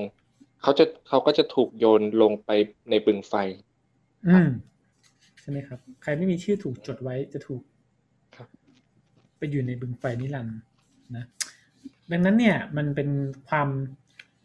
น่ากลัวจริง ๆนะครับ เราเรารู้ว่าปลายทางที่ผู้ที่ไม่เชื่อเนี่ยจะไปไหนเนี่ย เราต้องเร่งทำการของพระเจ้านะโดยเฉพาะคนใกล้ตัวเรานะครับ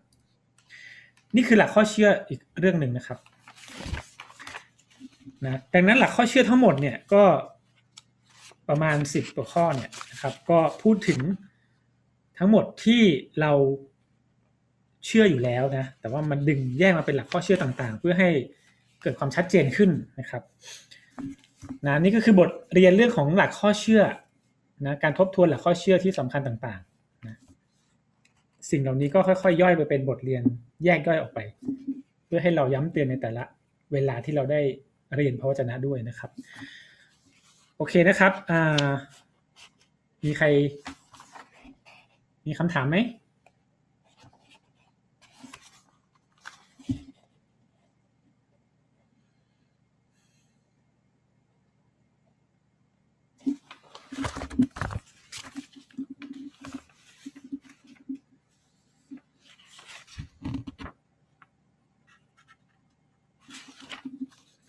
ไม่มีเนาะ โอเคนะครับ อีกอันหนึงเพิ่มเข้ามาให้นะ หลักข้อเชื่อเรื่องการพิพากษานิรันด์เออนี้ไม่ได้พูดถึงนะ เมื่อกี้พูดถึงแค่บ้านปลายใช่ไหมว่าจะมีที่ไปใช่ไหมมันก็จะคล้ายๆกันนะครับ แต่ว่าพูดให้ชัดก็คือว่ามันจะมีการพิพากษาก่อนที่จะมีก่อนที่จะไปไหนนะมีการพิพากษานิรันดร์เกิดขึ้นนะก็จะเป็นอีกเรื่องหนึ่งซึ่งจะอยู่ในพระธรรมวิวรณ์เยอะ นะแต่ว่าโดยรวมเนี่ยก็คือหลักข้อเชื่อประมาณนี้นะที่เราเชื่ออยู่แล้วนะครับ ดังนั้นก็ทั้งหมดก็มาจากพระวจนะพระเจ้านะหลักข้อเชื่อของเราก็คือพระวจนะพระเจ้าทั้งหมดนะครับจะแบ่งเป็นข้อๆเพื่อให้เกิดความชัดเจนโอเคนะครับอะไม่มีคำถามนะ เยี่ยม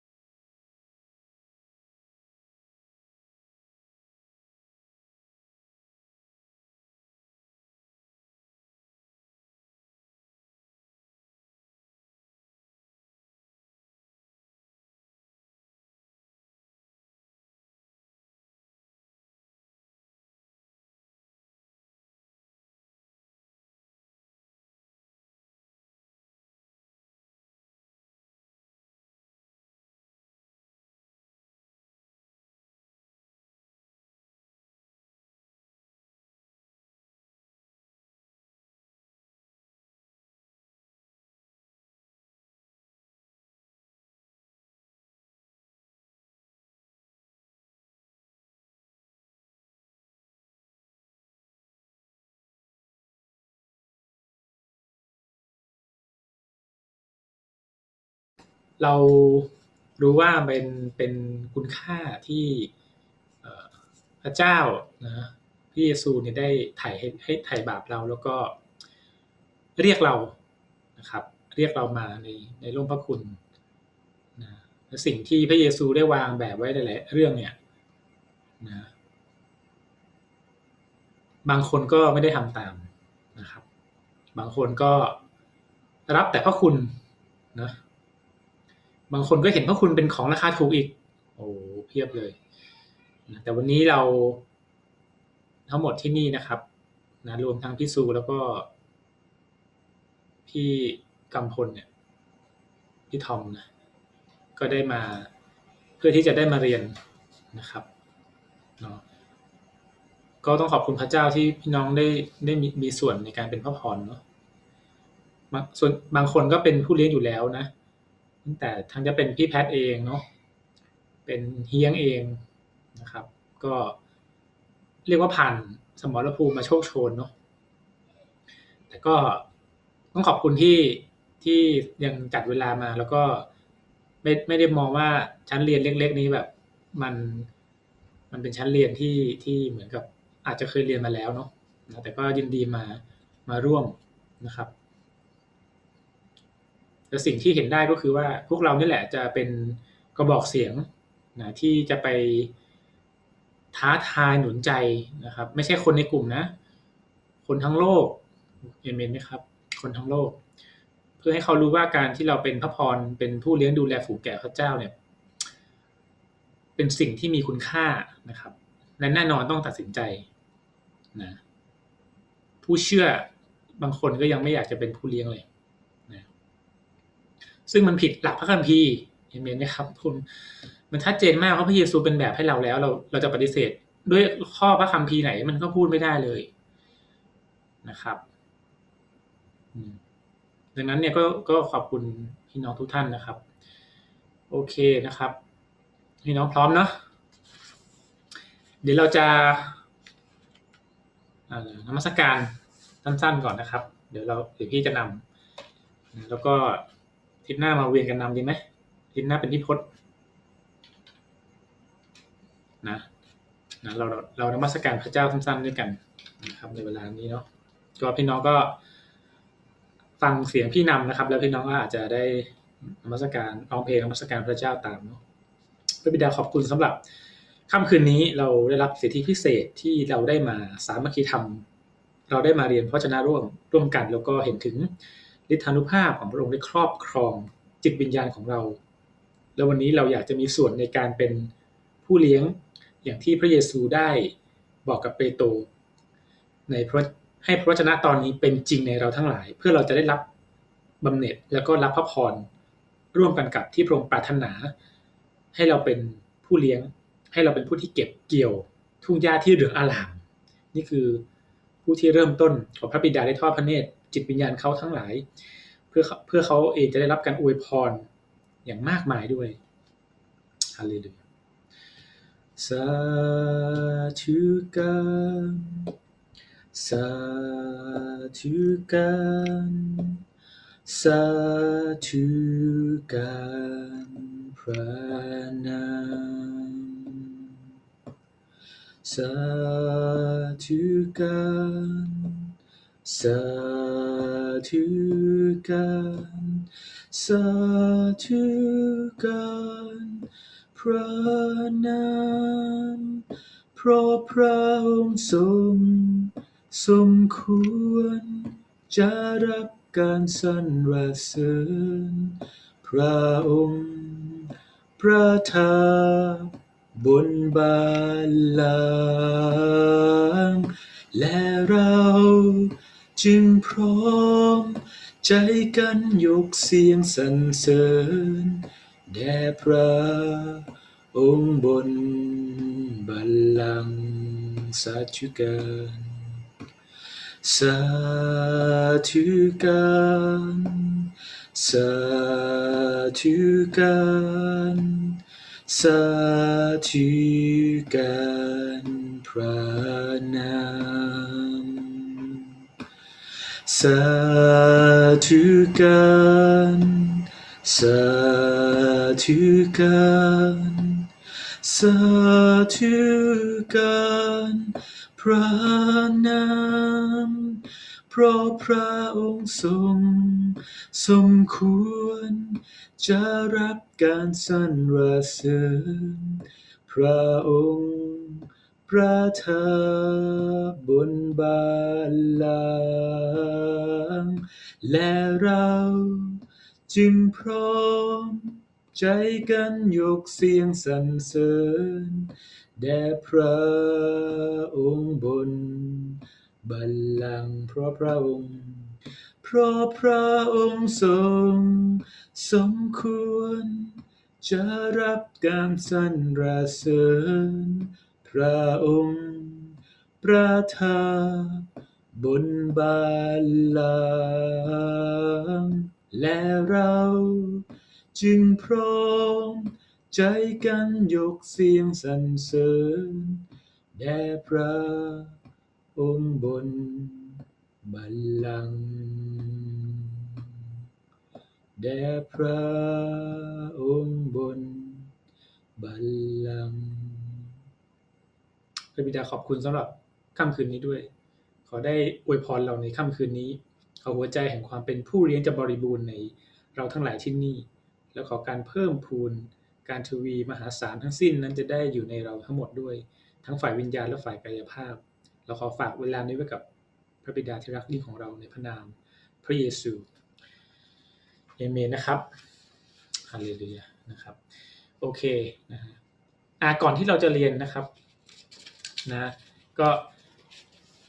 มีใครมีประสบการณ์เนาะในการเลี้ยงดูฝูงแกะนะแล้วก็ มีอะไรที่เป็นความท้าทายนะ ที่อยากจะได้แบ่งปันก่อนนะแพทเฮียงเนี่ยน่าจะเคยดูดแลฝูงแกะ น่าจะมีประสบการณ์ตรงอะขอสั้นๆหน่อยได้ไหมอะไร อะไรที่เป็นความท้าทายในการดูแลแกะพระเจ้าอะขอ แบ่งปันให้พวกเราฟังหน่อยเนอะ ได้แพทย์ว่าแพทก็ดูแลแกะมานานเนอะเออเอาเอาในเมืองไทยที่เคยดูสมัยเด็กๆแล้วกันแพทย์ว่าการที่เราแบบแพทเจอแบบลูกแกะที่สมัยที่แบบต้องไปเจอพ่อแม่เขาอะไรเงี้ย แล้วก็เราจะทำยังไงที่เราจะทำให้เขาแบบพ่อแม่เขา accept เราอะแล้วก็ยอมรับเราแล้วก็เราสามารถไปเป็นพรกับครอบครัวเขาได้ค่ะเพราะว่าการที่เราดูแลเขาแล้วเราแล้วเราได้เจอพ่อแม่เขาไปเยี่ยมพ่อแม่เขาอะ แล้วมากไปกว่านั้นคือการที่ทำให้พ่อแม่เขา trust เราว่าเราอะไปไปดูแลลูกเขาจริง ๆ รักลูกเขาจริงๆอะไรอย่างเงี้ยค่ะ ซึ่งตัวแพทย์เองก็ไปเยี่ยมเยี่ยมทุกคนที่แพทย์เคยดูแลนะ ก็หลายๆคนตอนนี้ก็เติบโตไป ก็ก็ไปเยี่ยมเขาที่บ้านอะไรเงี้ย มีบางคนแพทแพทก็เคยแบบ ไปเยี่ยมเจอพ่อแม่เขาเจออะไรก็เป็นสิ่งที่ดีนี่คือความท้าทาย แล้วก็อีกอันหนึ่งที่ท้าทายอีกอันหนึงก็คือการดูแลคนต่างชาติแพทว่ายิ่งเราอยู่ต่างบริบทอะค่ะแล้วดูแลคนต่างชาติอะมันมันเป็นความ ท้าทายมาก มันไม่ใช่แค่คำว่าเรื่องภาษา แต่มันเป็นเรื่อง culture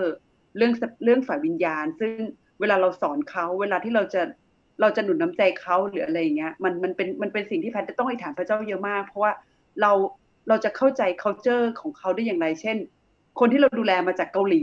หรือคนที่ดูแลเป็นอินเดีย หรือคนที่เราดูแลเป็นเป็นชาติอื่นอะไรอย่างเงี้ยค่ะมันก็เป็นอีกความท้าทายหนึ่งซึ่งเราไม่ใช่แค่คำว่าได้ใจเขา แต่มันเป็นคำว่าเราต้องเรียนรู้จัก culture วัฒนธรรมของคนที่มาจากประเทศนั้นๆ จริง ๆ ค่ะ ค่ะ อันนี้ที่แพทย์เจอความท้าทายค่ะ ขอบคุณมากขอบคุณใจมากอ่ามีมีไหมมีใครอยากจะแบ่งปันประสบการณ์ความท้าทายในการดูแลแกะพระเจ้าไหมค่ะงั้นก็อะพี่เอ่อถ้าในเรื่องของความท้าทายก็คือ ดูแลคนที่อายุเยอะกว่า แล้วก็เป็นคนที่เติบโตคือ อาจจะมาจากที่อื่นที่มาจากคิสตจักอื่นแล้วเขาเขาเป็นผู้นำระดับสูงอะไรอย่างเงี้ย มันก็จะมันก็จะเคยก็มีมีความยากหรือ หรือความท้าทายในการที่ดูแลคนที่เป็นที่เราไม่เคยอยู่ในบริบทนั้น เช่นบริบทขายผักขายอะไรเงี้ยขายปลาแล้วก็อาจมันอาจจะค่อนข้างเข้าใจบริบท ยากนิดนึงอะไรอย่างเงี้ยมันก็เป็นความท้าทายแต่ส่วนมากแล้ว สิ่งที่ยังเจอจะเป็นเรื่องของการดูแลผู้ใหญ่อืมากกว่าอืมที่ท้าทายโโอเคนะครับ เยี่ยมเลยนะอะนะครับ ก็ นี่เป็นครั้งแรกนะครับ ที่เราได้ทำชั้นเรียนนี้นะครับและแน่นอนว่าอนาคตนะ พี่น้องกลุ่มนี้นะก็จะได้รับพระพร นะครับ บางคนอาจจะมีมีแกะวิ่งเข้ามาหานะบางคนก็จะได้เป็นผู้สอนด้วยนะครับ และจบชั้นนี้ไปนะ ไม่ใช่ธรรมดานะครับนะพี่ซูก็เตรียม Certificate นะเราจะทำอย่างดีเลยนะเพราะว่าพวกพี่น้องได้สละเวลาเนาะก็อยากให้จัดเวลามาเรียนให้ครบนะครับ แล้วก็จะได้เป็นพระพรกับพี่น้องคนอื่น ๆด้วยนะครับ โอเค วิธีการเรียนในชั้นนี้ก็จะไม่เหมือนกับวันเมื่อวานนะครับ เดี๋ยวพี่จะส่งเป็นไฟล์ PDF ไปให้นะเราจะดูตามหัวข้อเลย พี่ก็เขียนมาให้เกือบหมดแล้วนะครับ เพื่อจะลดเวลาแล้วก็เป็นไปได้บางบางประเด็นเนี่ยไม่ได้ไม่ได้อยู่ในไฟล์ก็อาจจะจดเพิ่มเข้าไป เวลาพี่น้องเอาไปสอนหรือเตรียมตัวอะไรเนี่ยก็จะเป็นประโยชน์มากนะครับ นี่คือสิ่งที่พี่ทำเวลาได้รับบทเรียนมา พี่ก็จะมี short note เล็กๆ อันหนึ่งไว้เขียนนะเพื่อจะเก็บโน้ตหลักที่เป็น blank note เนี่ยเอาไว้ copy แล้วก็ไปแจกลูกแกะนะก็จะช่วยได้นะครับ เดี๋ยวจะขออนุญาตส่งไปในกลุ่มกลุ่มไลน์ที่เราเรียนอยู่ดีไหมนะแล้วก็พี่น้องก็เปิดดูเลยนะครับ เดี๋ยวพี่ก็จะเปิดอยู่ในสกรีนด้วยนะครับ โอเคเดี๋ยวนะโอเคเดี๋ยวขอ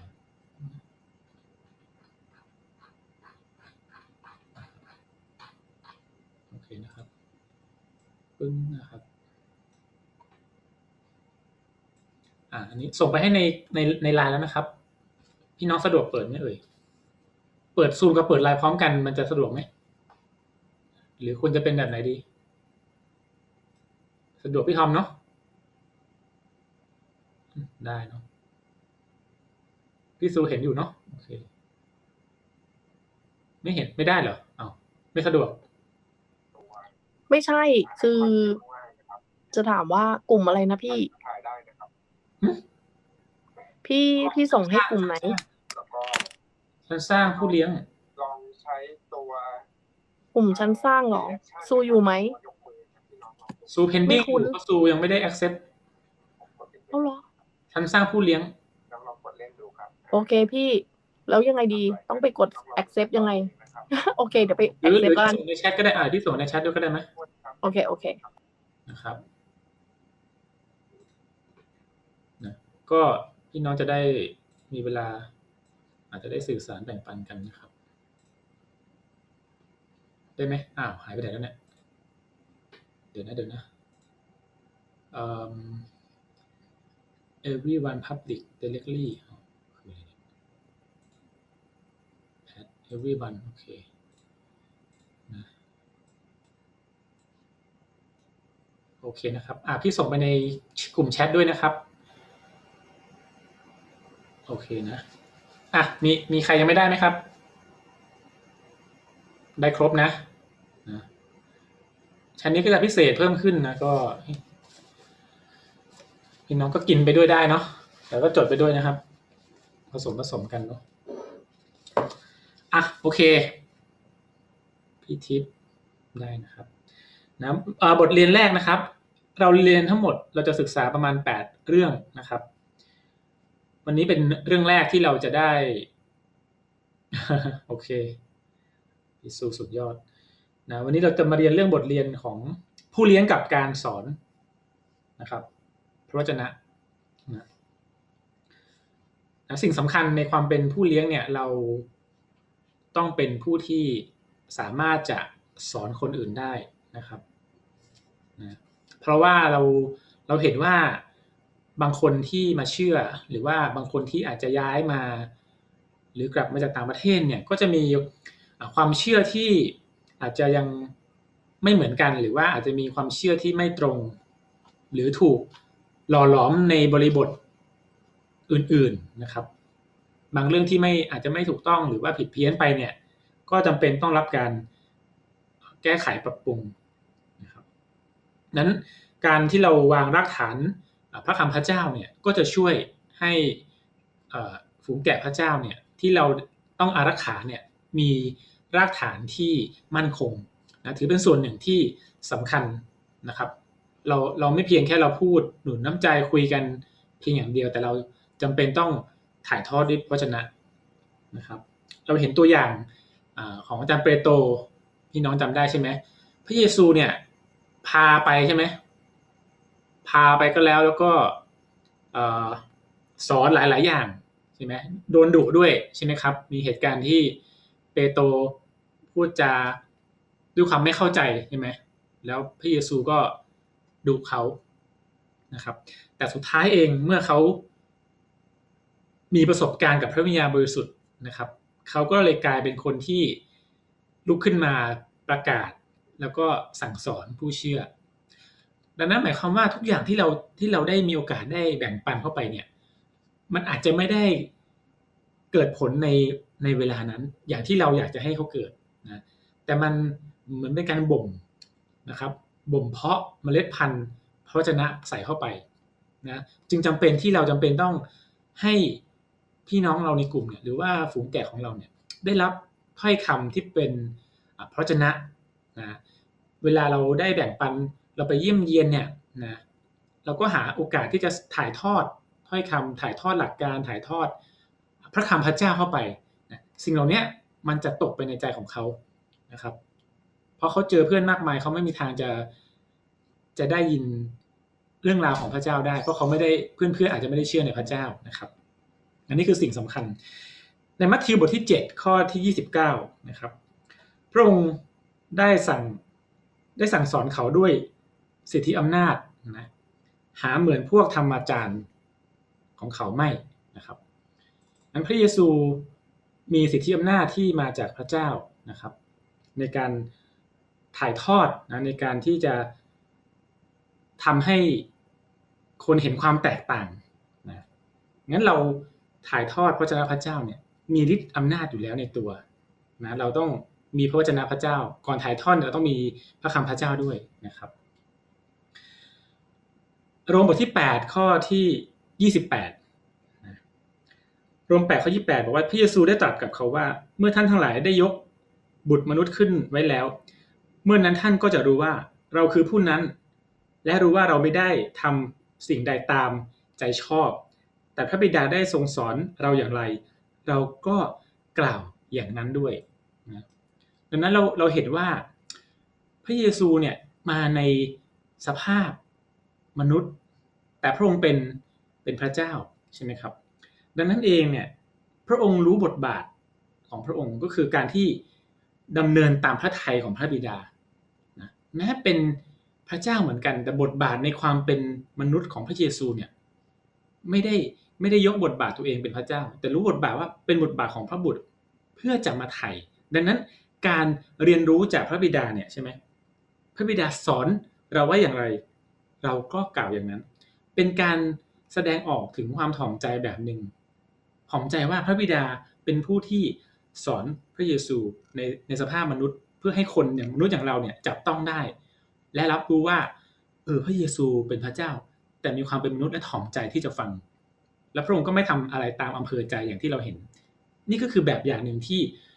ผู้เลี้ยงเนี่ยก็ควรจะเป็นด้วยนะดังนั้นจะเป็นผู้เลี้ยงได้เนี่ยเราต้องถ่อมใจโอเคไหมครับนะเราไม่จำเป็นต้องไปวิ่งหาความสำเร็จหรือหาการยอมรับ แต่เราก็ถ่อมใจเพื่อให้พระเจ้าทำไมครับ ใช้เรานะนี่คือวิธีของพระเจ้านะดังนั้นถ้าเราไม่ถ่อมใจเนี่ย วันหนึ่งเราจะถูกดึงลงมา มันก็จะเสียเวลาแล้วก็อาจจะเสียหน้าด้วยนะแต่วันนี้เราเริ่มค่อย ๆเดิน ค่อยๆก้าวนะอย่างที่พี่น้องได้มาเนี่ยนะหลายคนก็เป็นผู้เลี้ยงอยู่แล้วนะแต่ยินดีที่จะมามาเรียนรู้ร่วมกัน มันมันเป็นการแสดงออกอย่างหนึ่งที่บอกว่าเราถ่อมใจนะซึ่งพี่ก็สัมผัสได้แบบนั้น สิ่งแบบนี้มันเป็นสิ่งที่ดูเหมือนไม่มีอะไร แต่พระเจ้าเนี่ยรับรองสิ่งที่เราทำอยู่ทุกทุกอย่างนะครับ นะความสำคัญของการสอนนะมาดูด้วยกันนะครับ อย่างแรกก็คือพระเจ้าเป็น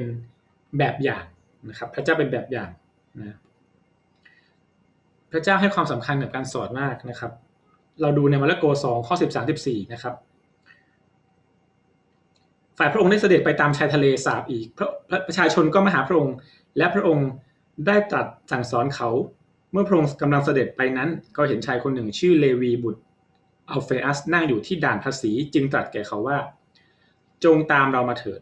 และเขาก็ลุกขึ้นตามพระองค์ไปนะครับดังนั้น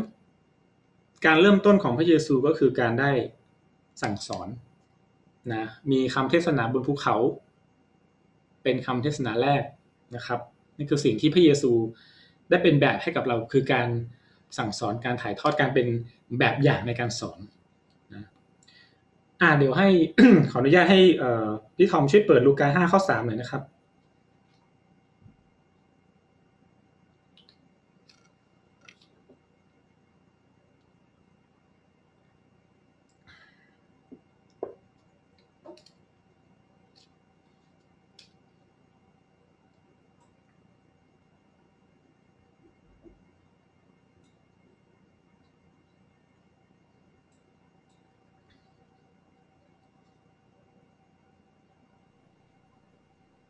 ลูกาบทที่ห้าข้อสามพระองค์จึงเสด็จลงเรือลำหนึ่ง ซึ่งเป็นเรือของซีโมน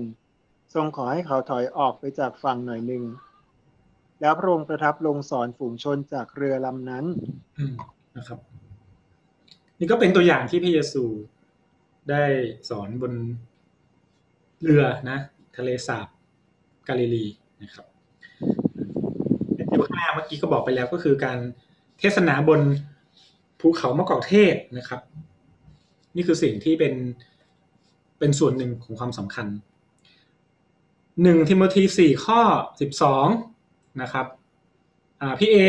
พี่เออ่านได้ไหมครับหนึ่งทิโมธีสี่ข้อสิบสอง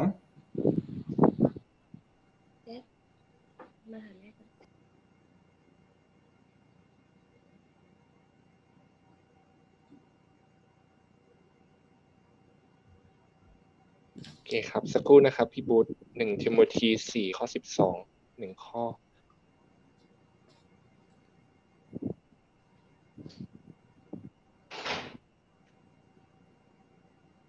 นะครับสี่สิบสองเอเมน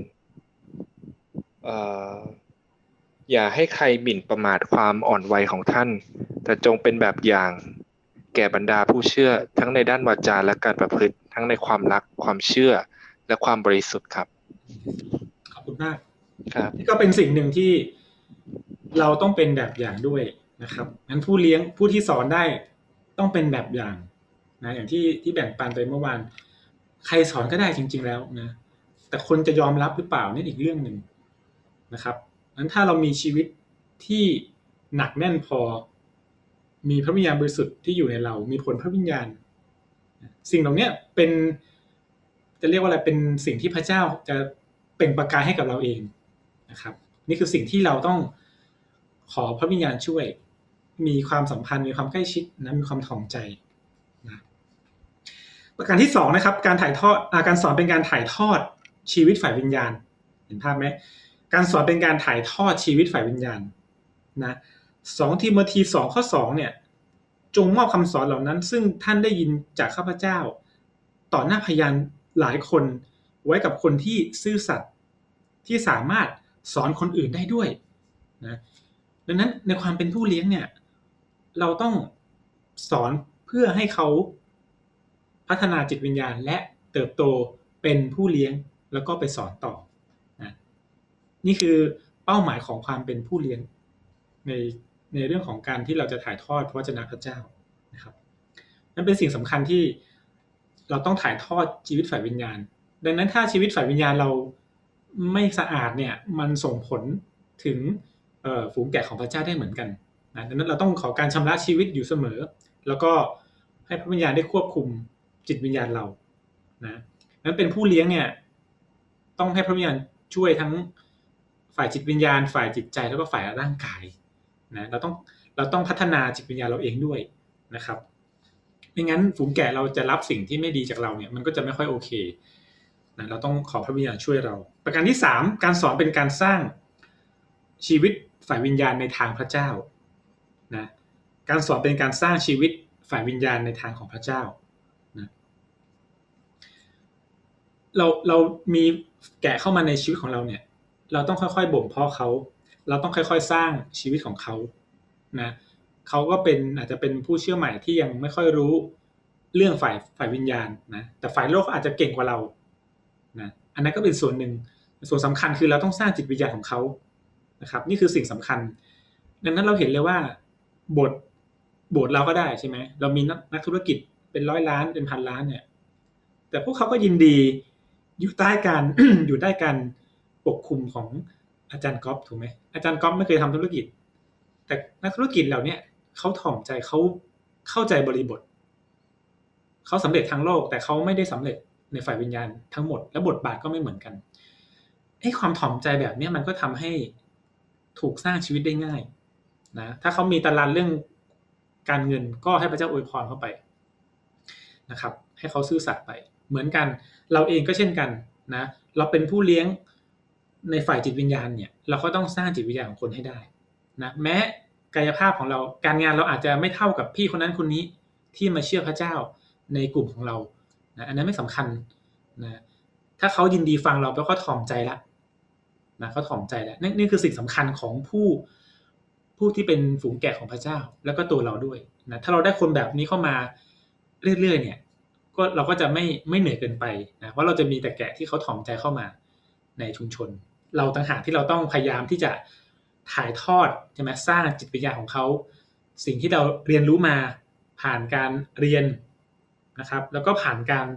มีส่วนรับใช้ด้วยนะเรียนพระชนะเป็นส่วนหนึ่งที่สำคัญ แต่ถ้าเราไม่ทำอะไรเลยเนี่ย เราไม่ได้ออกไปมีส่วนเป็นพระพร หรือว่าปฏิบัติงานของพระเจ้าเนี่ยในสิ่งต่างๆที่ที่มีเนี่ยมันก็จะยากในการที่เราจะไปแบ่งปันได้ เราก็จะมีแต่ ถ้อยคำในพระชนะอย่างเดียวนะพี่ก็คิดว่ายังยังไม่เพียงพอนะพี่น้องไปเจอเพื่อนๆไปเจอคนอื่นๆ แล้วก็เล่าเรื่องพระเจ้า แค่นี้มันก็เป็นประสบการณ์ที่เราจะมาแบ่งปันได้แล้วว่าเออเราได้ประกาศคนนั้นคนนี้ เราได้ไปช่วยเหลือคนนั้นคนนี้ แล้วก็ทำให้เขารู้ว่าพระเจ้ารักเขาอะไรอย่างเงี้ยนี่คือสิ่งที่เราทำได้ ซึ่งก็เชื่อว่าพี่น้องก็เป็นแบบนั้นอยู่แล้วนะครับ กิจการบทที่ 20 ข้อที่ 32เนาะบัดนี้ข้าพเจ้าฝากท่านไว้กับพระเจ้าและคำแห่งพระคุณของพระองค์ ซึ่งมีฤทธิ์อาจก่อสร้างท่านขึ้นได้ และให้ท่านมีมรดกด้วยกันกับบรรดาวิสุทธิชนนะครับ ดังนั้นเองนี่คือสิ่งที่พระเจ้าได้ฝากฝังเรานะฤทธิ์อำนาจที่พระเจ้าให้เรามา เราต้องเอาไปสร้างจิตวิญญาของคนให้ได้นะครับ ประการที่ 4 การสอนเป็นการปกป้องฝูงแกะไม่ให้หลงทางนะการสอนเป็นการปกป้องฝูงแกะไม่ให้หลงทางนะ นั้นพี่น้องในกลุ่มของเราเราต้องช่วยนะไม่เพียงแค่เจอกันหรือว่าพูดคุยกันธรรมดานะแต่ต้องมีเรื่องของพระวจนะเรื่องของฝ่ายวิญญาณเข้าไป ให้เขารู้ว่าสถานะตอนนี้นะเขาต้องพัฒนาจิตวิญญาณของเขาด้วยนะครับ เพื่อให้เขาเองจะได้ไม่หลุดไปจากทางของพระเจ้านะครับ แล้วก็ไม่ถูกสิ่งต่างๆ ในฝ่ายโลกเนี่ยดึงเขาออกไปจากการที่เขาได้มารู้จักพระเจ้านะมีหลายคนที่เข้ามาในกลุ่ม ก็หลายคนก็ได้ทำหน้าที่อย่างดีมากนะครับ ก็คือการได้หนุนน้ำใจการไปเยี่ยมเยียน การอธิษฐานเผื่อการแบ่งปันพระชนะพระเจ้านะสิ่งเหล่านี้จะช่วยจิตวิญญาณของแกะไม่ให้หลงทางไปจากทางของพระเจ้าได้นะครับอยอย่าลืมนะเราทุกคนเนี่ยอยู่ในสงครามฝ่ายวิญญาณถูกไหมครับ มันเริ่มต้นเมื่อเราตัดสินใจเชื่อพระเยซูเราก็ก้าวตัวเราเข้ามาอยู่ในสงครามฝ่ายวิญญาณแล้วนะมาซาตานก็คอยจะพยายามดึงเราออกจากทางของพระเจ้าตลอด นี่คือสิ่งที่มันทำมาตลอด ตั้งแต่เชื่อจนปัจจุบันเนี่ย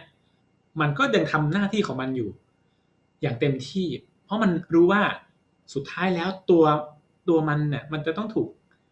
จัดการไปอยู่ในนรกนิรันดร์อันนี้มันรู้ตัวอยู่แล้ว มันทำได้อย่างเดียวคืออะไร เอาคนไปกับมันด้วย เอามนุษย์ที่พระเจ้าสร้างไปกับมันด้วย ให้มากที่สุดนะมันไม่มีความเหนื่อย มันไม่มีเรื่องของเวลา มันทำงานตลอดเวลา ดังนั้นเนี่ย เราเนี่ยมีความเหนื่อยเราเป็นมนุษย์ เราจะเป็นต้องพึ่งพาอำนาจจากพระเจ้านะครับ แล้วเราก็จำเป็นต้อง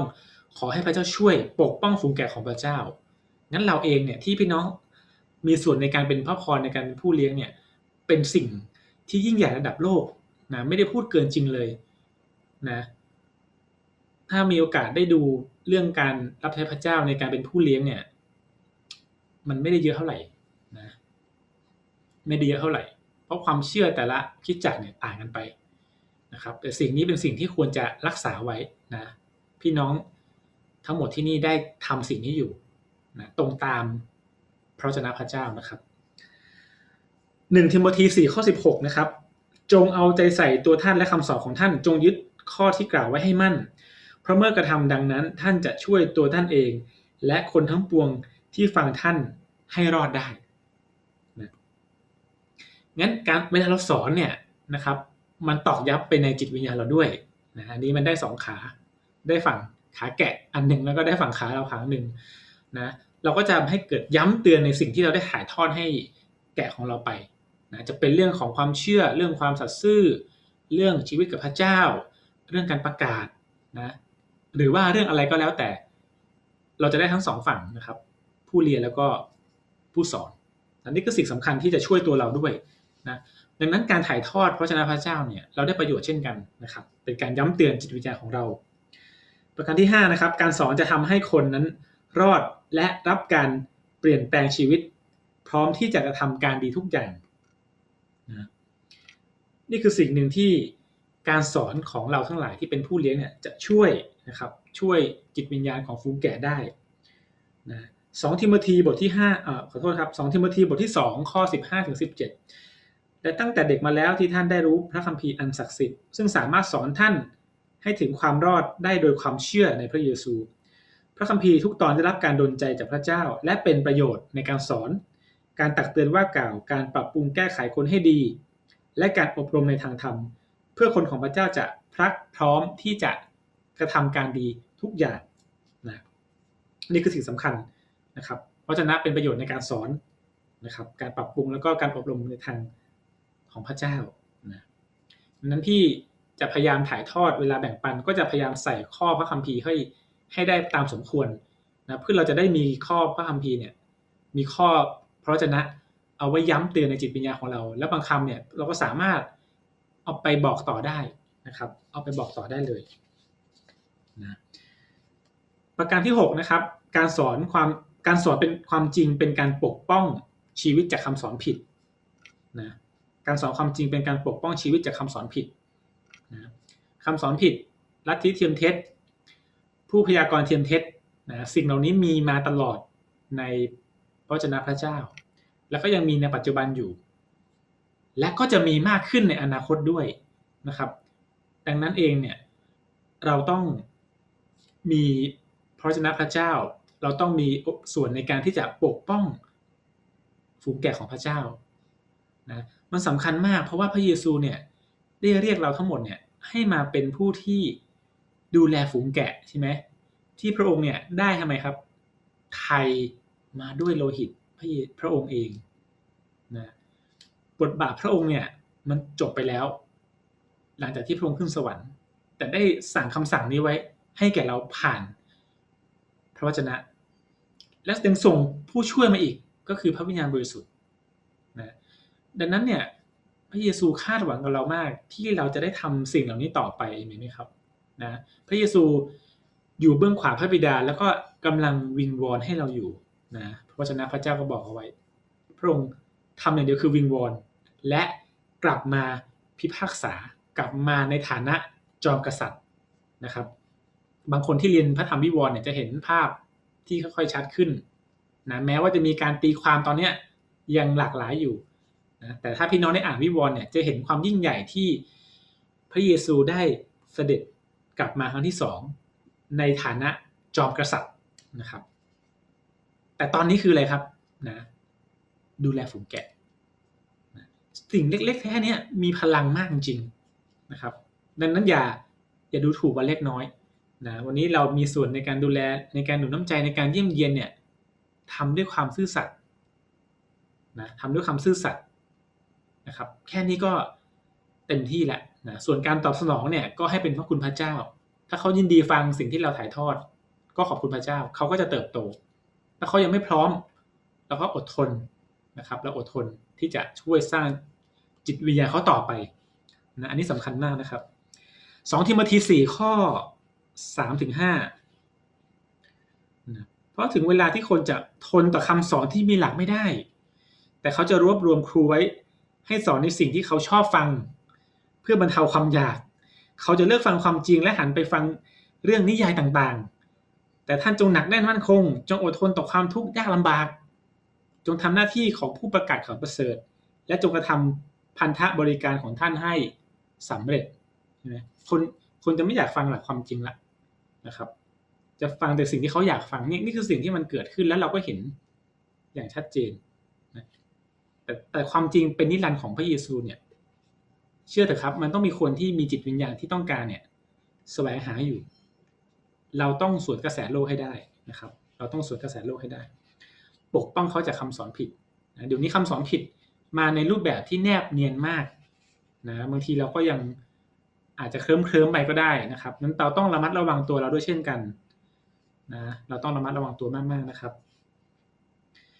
นะหัวข้อต่อมานะครับ ความสัมพันธ์ระหว่างชีวิตและคำสอนนะ ความสัมพันธ์ระหว่างชีวิตและคำสอนนั้นผู้เลี้ยงกับพระพระเจ้าเนี่ยนะส่วนสำคัญอีกส่วนหนึ่งก็คือ ชีวิตของผู้สอนนะก็คือชีวิตของเราที่เป็นผู้เลี้ยงนี่แหละนะครับ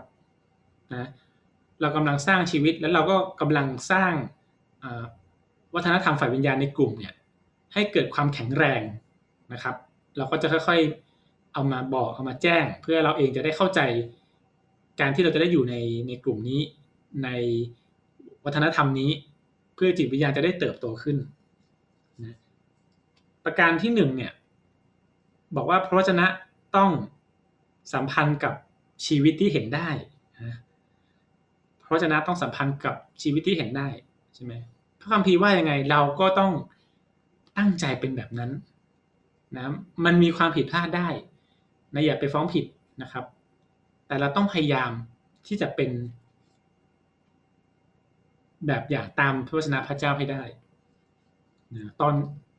ตอนที่เป็นเป็นผู้เลี้ยงเนี่ยนะในตอนสมัยเรียนเนี่ย ก็จะเจอประสบการณ์หลาย ๆ อย่างนะเหมือนที่ที่แพทบอกหรือว่าเฮียงเล่าเนี่ยนะแต่ก็จะเป็นรุ่นน้องที่เรียนมหาลัยเนี่ยเนาะสิ่งหนึ่งที่เราต้องเป็นแบบอย่างก็คือเราต้องพัฒนาชีวิตของเราให้เป็นไปตามพระเจ้าพระเจ้า แม้เราเป็นแบบอย่างในบางเรื่อง มันก็ไม่ได้บอกว่าเขาจะเป็นแบบอย่างด้วยนะสมัยที่เรียนมหาลัยเนี่ย เรามีอธิษฐานเช้าเหมือนกันนะ ทุกสัปดาห์ที่มหาลัยนะนี่ไม่รวมอาทิตย์นะ เราก็จะไปอธิษฐานกันที่เขาเรียกว่าบ้าน เรียกบ้านบ้านพักผ่อนบ้าน center อยู่ข้างๆมหาลัยนะก็จะนัดกันประมาณเจ็ดโมงเจ็ดโมงครึ่งนะก็จะมีพี่น้องที่นอนอยู่ที่บ้านเรียกบ้าน center เนี่ยส่วนหนึ่งแล้วก็ มีการนัดกันมาให้เดินทางกันมา เพื่อจะมาไอ้ฐานนมัสการกัน ก็มีคนมาพอสมควร สิ่งเหล่านี้มันสะท้อนชีวิตที่เราตั้งใจจะให้มันสัมพันธ์กับสิ่งที่พระเจ้าพระเจ้าบอกนะครับมันเลยสะสมความมั่นความแข็งแรงในฝ่ายวิญญาณนะครับ ในยอห์นบทที่หนึ่งข้อสิบสี่นะครับ บอกว่าพระบาทะได้มาเกิดเป็นมนุษย์ และทรงอยู่ท่ามกลางเรา บริบูรณ์ด้วยพระคุณและความจริง เราทั้งหลายได้เห็นพระสิริของพระองค์คือพระสิริอันสมกับพระบุตรองค์เดียวของพระบิดานะความความความเป็นพระเยซูความเป็นพระวาทะของพระเยซูเนี่ยมีความบริบูรณ์ มีความเป็นแบบอย่างในทุกมิตินะพระพระองค์เป็นพระเจ้าร้อยเปอร์เซ็นนี่คือโมเดลที่เราเรียนแบบได้อย่างชัดเจนที่สุดนะครับนะนี่คือ โมเดลแรกที่เราควรจะเรียนแบบนะโมเดลอื่นๆก็อาจจะเป็นผู้รับใช้ที่เราประทับใจนะก็อาจจะลองลงมา แต่พระเยซูต้องเป็นแบบอย่างแรกเพราะอะไร เพราะพระองค์ไม่มีความผิดพลาดใด ๆเลย และเราสามารถจะเรียนแบบความสมบูรณ์นี้ได้นะแม้เราอาจจะมีความบาปอยู่ แต่อย่างน้อยเรามีแบบอย่างจากพระเยซูเนี่ยนะมีหลายเรื่องมากที่พระเยซูเป็นแบบอย่าง เราก็ค่อยๆเรียนแบบพระองค์นะครับนะ ในช่วงเวลานี้เรากำลังดูเรื่องของการเป็นผู้เลี้ยง นี่คือแบบอย่างที่พระเยซูก็เป็นให้เราเห็นนะอย่างชัดเจนมากๆนะแล้วเราก็กำลังจะเรียนแบบอย่างต่อเนื่องนะครับสองโครินธ์บทที่สามข้อที่สามนะครับท่านปรากฏเป็นหนังสือของพระคริสต์ซึ่งเราได้เขียนไว้ไม่ใช่ด้วยน้ำหมึก แต่ด้วยพระวิญญาณของพระเจ้าผู้ทรงพระชน และไม่ได้เขียนไว้ที่แผ่นศิลา แต่เขียนไว้ที่ดวงใจมนุษย์นะ ดังนั้นพระวจนะตอนเนี้ยลึกไปถึงจิตวิญญาของเราใช่ไหมสิ่งที่พระเยซูเป็นถ้อยคำจากพระวจนะของพระเจ้าเนี่ย มันต้องลงไปถึงจิตวิญญาของเราให้ได้นะครับ ทุกข้อที่เราอ่านเนี่ยต้องขอพระวิญญาณให้เป็นเป็นจริงในเรานะนี่คือสิ่งที่พี่ขออยู่ตลอดเวลาเราอ่านพระวจนะนะเวลาพี่อ่านพระคัมภีร์แต่ละวันเนี่ย มันก็จะมีข้อที่เราชอบใช่ไหมครับ พี่ก็จะก๊อปปี้ก็ไปใส่ไว้ใน โน้ตแพดนะเวลาอยากจะอ่านก็กลับมาดูโน้ตแพดที่เราชอบแล้วก็ค่อยๆ จดจำไว้นะครับ นี่ก็คือสิ่งหนึ่งที่มันจะตกไปในจิตใจในจิตวิญญาณของเราได้นะครับ ประการที่สองนะครับการยอมรับคำสอนขึ้นอยู่กับชีวิตที่สอดคล้องด้วยนะอันนี้ก็เป็นสิ่งสำคัญนะในมุมมองของฝูงแกะเนี่ยนะผู้เลี้ยงกับครูอาจารย์เนี่ยต่างกันนะครับ เพราะว่าผู้เลี้ยงเนี่ย ต้องเป็นแบบอย่างในสิ่งที่เขาสอนนะครูบาอาจารย์ทั่ว ๆ ไปก็ควรจะเป็นแบบอย่างด้วยนะแต่บางสถานะเนี่ยบางครั้งเนี่ยครูก็มีหน้าที่แค่ถ่ายทอดนะครูไม่ได้แปลว่าครูที่โรงเรียนอย่างเดียวนะ ใครก็ตามที่มีส่วนในการได้ถ่ายทอดเนี่ยเราอาจจะเรียกเป็นครูเป็นอาจารย์ได้หมดนะแต่เราไม่เราไม่สนใจว่าเขาจะเป็นอะไร เขาจะมีนิสัยยังไง แต่เนื้อหาที่เขาส่งส่งมาให้เราเนี่ย เวลาเราไปสัมมนาเนี่ย เราดูว่าเขาสอนอะไรเราถูกไหมครับ เราดูว่าเนื้อหาเนี่ยมันตรงกับที่เราต้องการไหม ถ้าตรงเราก็ไปเรียนนะ ถ้าผู้สอนคนนี้มีชื่อเสียงเออก็ดีนะ แต่ถ้าจะมีชื่อเสียงในทางลบเรื่องอื่นเนี่ยบางทีเราก็ไม่ได้สนใจ เพราะเราวัดจากเนื้อหาที่สอน ส่วนใหญ่อาจจะเป็นแบบนี้นะ โดยเฉพาะต่างประเทศตะวันตกเนี่ย จะแยกแบบชัดเจนมากใช่ไหมเราเห็นคนดัง ๆ เนี่ยบางทีมีชีวิตที่ไม่เป็นแบบอย่างเนี่ย แต่เขามีการถ่ายทอดที่ดีนะคนก็แยกส่วนเลย เขาจะเก็บแต่เรื่องที่เป็น คำถ่ายทอด แต่เขาไม่สนใจเรื่องชีวิตส่วนตัวนะซึ่งไม่ใช่ในทางของพระเจ้า อันนี้ไม่ใช่วิธีของพระเจ้านะครับ วิธีของพระเจ้าคือ วันนี้ถ้าเราจะเป็นผู้เลี้ยงแล้ว เราต้องสะท้อนชีวิตให้ได้นะเรารู้จุดออนของเรานะเราเป็นคนที่อารมณ์ร้อนนะเราต้องขอพระวิญญาณช่วยเยอะๆเลยนะอดทนกับแกะให้ได้ แกะไม่ตอบสนอง ขอบคุณพระเจ้าไม่เป็นไร รอบหน้าเอาใหม่ ค่อยๆ หนุนน้ำใจไปนะครับ อย่างที่เล่าให้ฟังว่าตอนดูแลมีลูกแกะ ก็โดนลูกแกะด่าใส่เนาะด่าใส่ต่อหน้าเลยนะก็เราเป็นผู้เลี้ยงที่ที่เชื่อน้อยกว่าเขาอย่างเงี้ยนะแล้วหลายอย่างเราก็ยังไม่ค่อยมีประสบการณ์ในการในการถ่ายทอดหรือว่าประสบการณ์ในพระวจนะนะวันดีคืนดีก็เลยโดน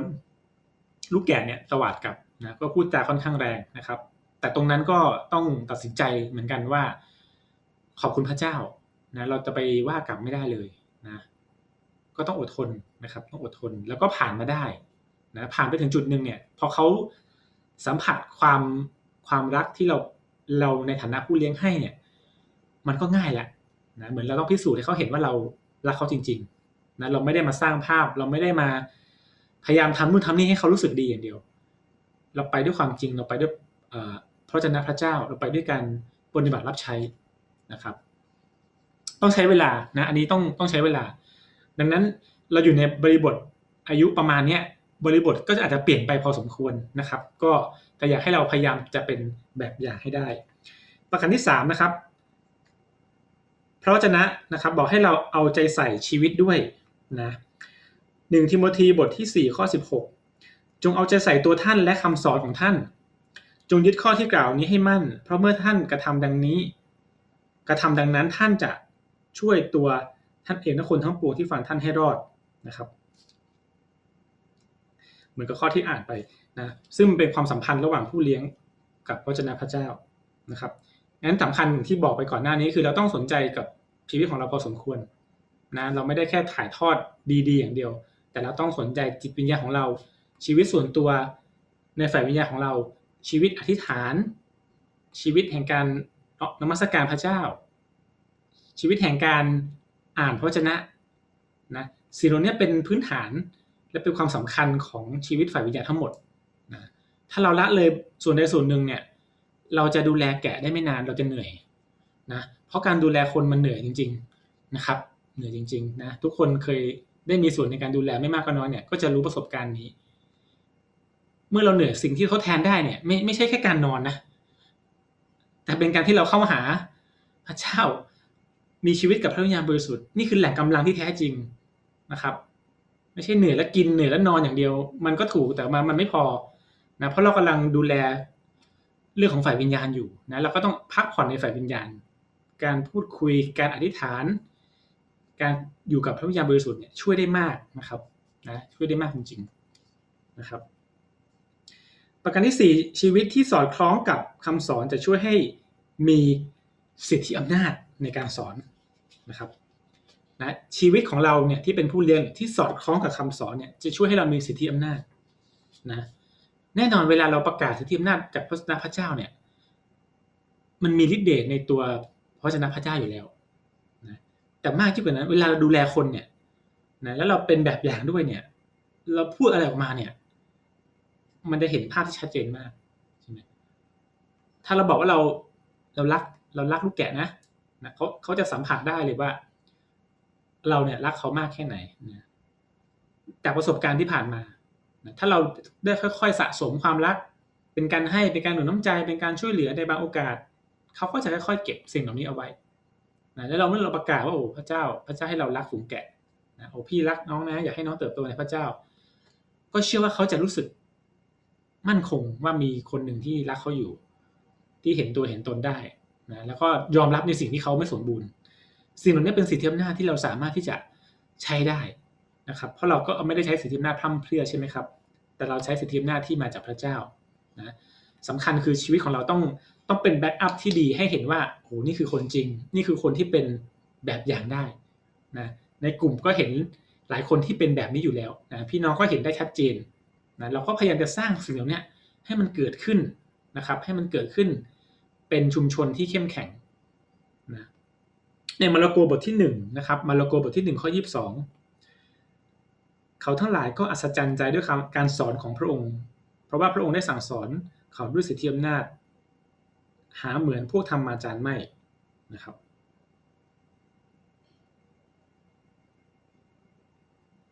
โอเค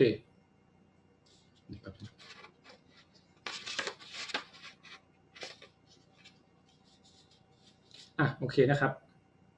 ประการที่ห้าคำสอนต้องสร้าง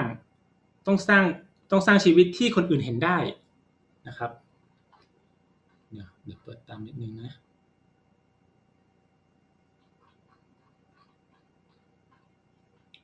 นะคำสอนต้องสร้างชีวิตที่คนอื่นเห็นได้นะครับ นี่ก็คือชีวิตกับคำสอน นะคำสอนต้องสามารถสร้างชีวิตให้คนอื่นเห็นได้นะดังนั้นในหมวดนี้จะพูดถึงระหว่างผู้ผู้เลี้ยงชีวิตของผู้เลี้ยงก็คือเราเป็นหลักเลยนะห้าอย่างเนี้ยเราก็ต้องค่อยๆมาดูว่า มีตรงไหนที่มันเป็นจุดจุดอ่อนนะต้องขอพระเจ้าช่วยนะครับ คนที่มองก็ต้องมองชีวิตของเราด้วยนะมองทั้งข้างภายด้านหน้าด้านหลังเราใช่ไหมมองตัวตนของเรานะดังนั้นเรา ถ้าเราไม่มีหน้ามีหลังเราเป็นอย่างเงี้ย เราเป็นคนพูดอ่อนหวานอยู่แล้วเนี่ย จะรับหลังหรือต่อหน้าเราก็พูดอ่อนหวานนะเราก็ต้องพยายามที่จะพัฒนาชีวิตของเราให้เป็นแบบนั้นด้วยนะครับ โอเคนะครับ มาดูในหัวข้อสุดท้ายนะครับ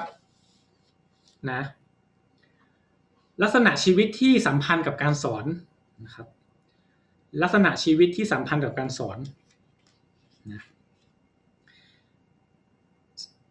ประการแรกคือชีวิตที่รักพระเจ้าสุดจิตสุดใจนะวันนี้สำคัญมากนะเป็นลักษณะหนึ่งที่เราควรจะเป็นอย่างมากนะครับ ชีวิตที่รักพระเจ้าสุดจิตสุดใจนะวันนี้เราทุกคนอยากเป็นอยากจะเป็นพระพรในการเป็นผู้เลี้ยงเนี่ย แน่นอนเราต้องมีหัวใจที่จะรักพระเจ้าก่อน เพื่อเราจะสามารถรักคนอื่นได้ถูกไหมครับ นะนี่คือสิ่งที่พี่น้อง ผมเชื่อว่าพี่น้องผ่านตรงนี้มานะแต่อยากให้รักษาไว้ด้วยนะครับ วันนี้เรายินดีดูแลแกะของพระเจ้าเนี่ย เพราะเรารักพระเจ้า ไม่ใช่เป็นบทบาท ไม่ใช่เป็นการถูกดันออกมา ไม่ใช่เป็นการที่พยายามแซงทำเพื่อให้คนยอมรับ แต่เป็นการบอกว่า วันนี้ลูกรักพระเจ้านะ ลูกอยากจะมีส่วนในการดูแลคนอย่างที่พระองค์ได้บอกไว้ นี่คือสิ่งที่ต้องเป็นชีวิตของเรานะครับงั้นเราต้องรักพระเจ้าให้สุดจิตสุดใจนะครับนี่คือลักษณะแรกที่เราควรจะมีนะครับมัทธิวบทที่ 22 นะครับ ข้อที่ 37 ถึง 38 นะพระเยซูตอบว่าจงรักพระองค์ องค์พระผู้เป็นเจ้าด้วยสุดจิตสุดใจของเจ้า และด้วยสิ้นสุดความคิดของเจ้านะครับ นี่เป็นบัญญัติข้อใหญ่และข้อต้นนะ นั้นก็อยากจะให้จำข้อพระวจนะตอนนี้เอาไว้ด้วยนะครับว่าให้เรารักพระเจ้าด้วยสุดจิตสุดใจสุดความคิดนะคือทุกอย่างที่เรามีเนี่ยเราให้พระเจ้าก่อน เรามอบให้พระเจ้าทั้งหมดนะครับ อันที่สองต่อมานะเป็นเรื่องที่ต่อเนื่องเลยก็คือชีวิตที่รักคนอื่นนะครับ ชีวิตที่รักคนอื่นนะก็เมื่อกี้ข้อสามแปดใช่ไหมนี่ข้อสามเก้าใช่ไหมข้อสองคือจงรัก เพื่อนบ้านเหมือนรักตัวเองใช่ไหมนั่นคือสองข้อสำคัญมากๆ ในการที่เราจะมีลักษณะความเป็นผู้เลี้ยงนะถ้าเรารักคนอื่น เหมือนที่เรารักตัวเราเนี่ย เราก็จะสามารถดูแลเขาด้วยความรักที่มาจากพระเจ้าได้อย่างดีนะครับ แม้ว่าแน่นอนหลายครั้งเราอาจจะไม่สมบูรณ์นะนี่เราต้องย้ำหน่อยเพราะว่าไม่งั้นเราจะรู้สึกว่าโอ้มาตรฐานพระเจ้าสูงมากเลย เราดูแลแกะแบบนี้ไม่ได้หรอกมันพูดมาก พูดไม่หยุด นิสัยไม่ดีสารพัดอย่างนะในความเป็นแกะนะซึ่งก็แกะก็เป็นแบบนั้นอยู่แล้วนะเพราะอะไรครับ เพราะตัวเราก็เคยเป็นแบบนั้นมาก่อนถูกไหมก่อนที่เราจะมาอยู่ตรงนี้เนี่ยนะก็กลับไปดูตัวเราก็ได้ว่า เราดื้อกับพี่เลี้ยงเราหรือเปล่านะเราเคยดื้อเรื่องอะไรบ้างนะเราก็จะรู้เลยว่าเออเราเคยเป็นแบบนั้นแล้วพี่ผู้เลี้ยงของเราเนี่ยก็อดทนกับเราได้ มาถึงวันนี้ วันนี้เมื่อเราอยากจะดูแลฝูงแกะ เราก็ต้องอดทนเพื่อเขาได้ด้วย โอเคไหมครับนะเอเมนนะครับ อยากให้เรามีหัวใจแบบนี้นะ ให้รู้ไว้เลยว่าแกะเนี่ยแน่นอนความเป็นแกะก็ชัดเจนอยู่แล้วนะครับ มองตาสั้นมองไม่ค่อยเห็นนะบางทีเดินไปไหนก็ไม่รู้ เราก็ต้องเหนื่อยไปตามกลับมานะสภาพแกะจริง ๆ ในความเป็นจริงของโลกมนุษย์ที่ความเป็นมนุษย์เนี่ยก็ไม่ค่อยต่างกันเท่าไหร่ จะมีความดื้อบ้าง มีการไม่เชื่อฟังบ้าง มีการท้าทายบ้างอะไรเนี้ยเราก็ต้องค่อยๆ อดทน อดทนเพื่อเขาจะได้เติบโตนะครับแต่เมื่อเขาเติบโตแล้วก็พร้อมที่จะใช้ได้เนี่ย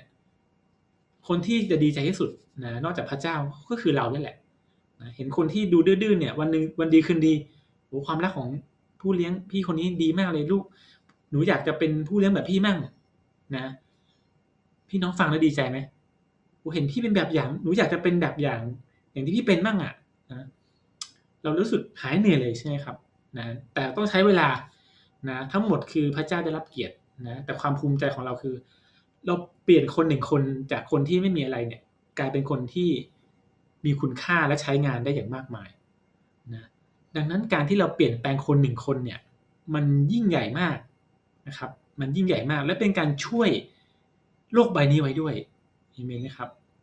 นะช่วยจากอะไรช่วยจากคนเนี้ยเราไม่รู้หรอกว่าคนนี้เขาอาจจะเป็นคนที่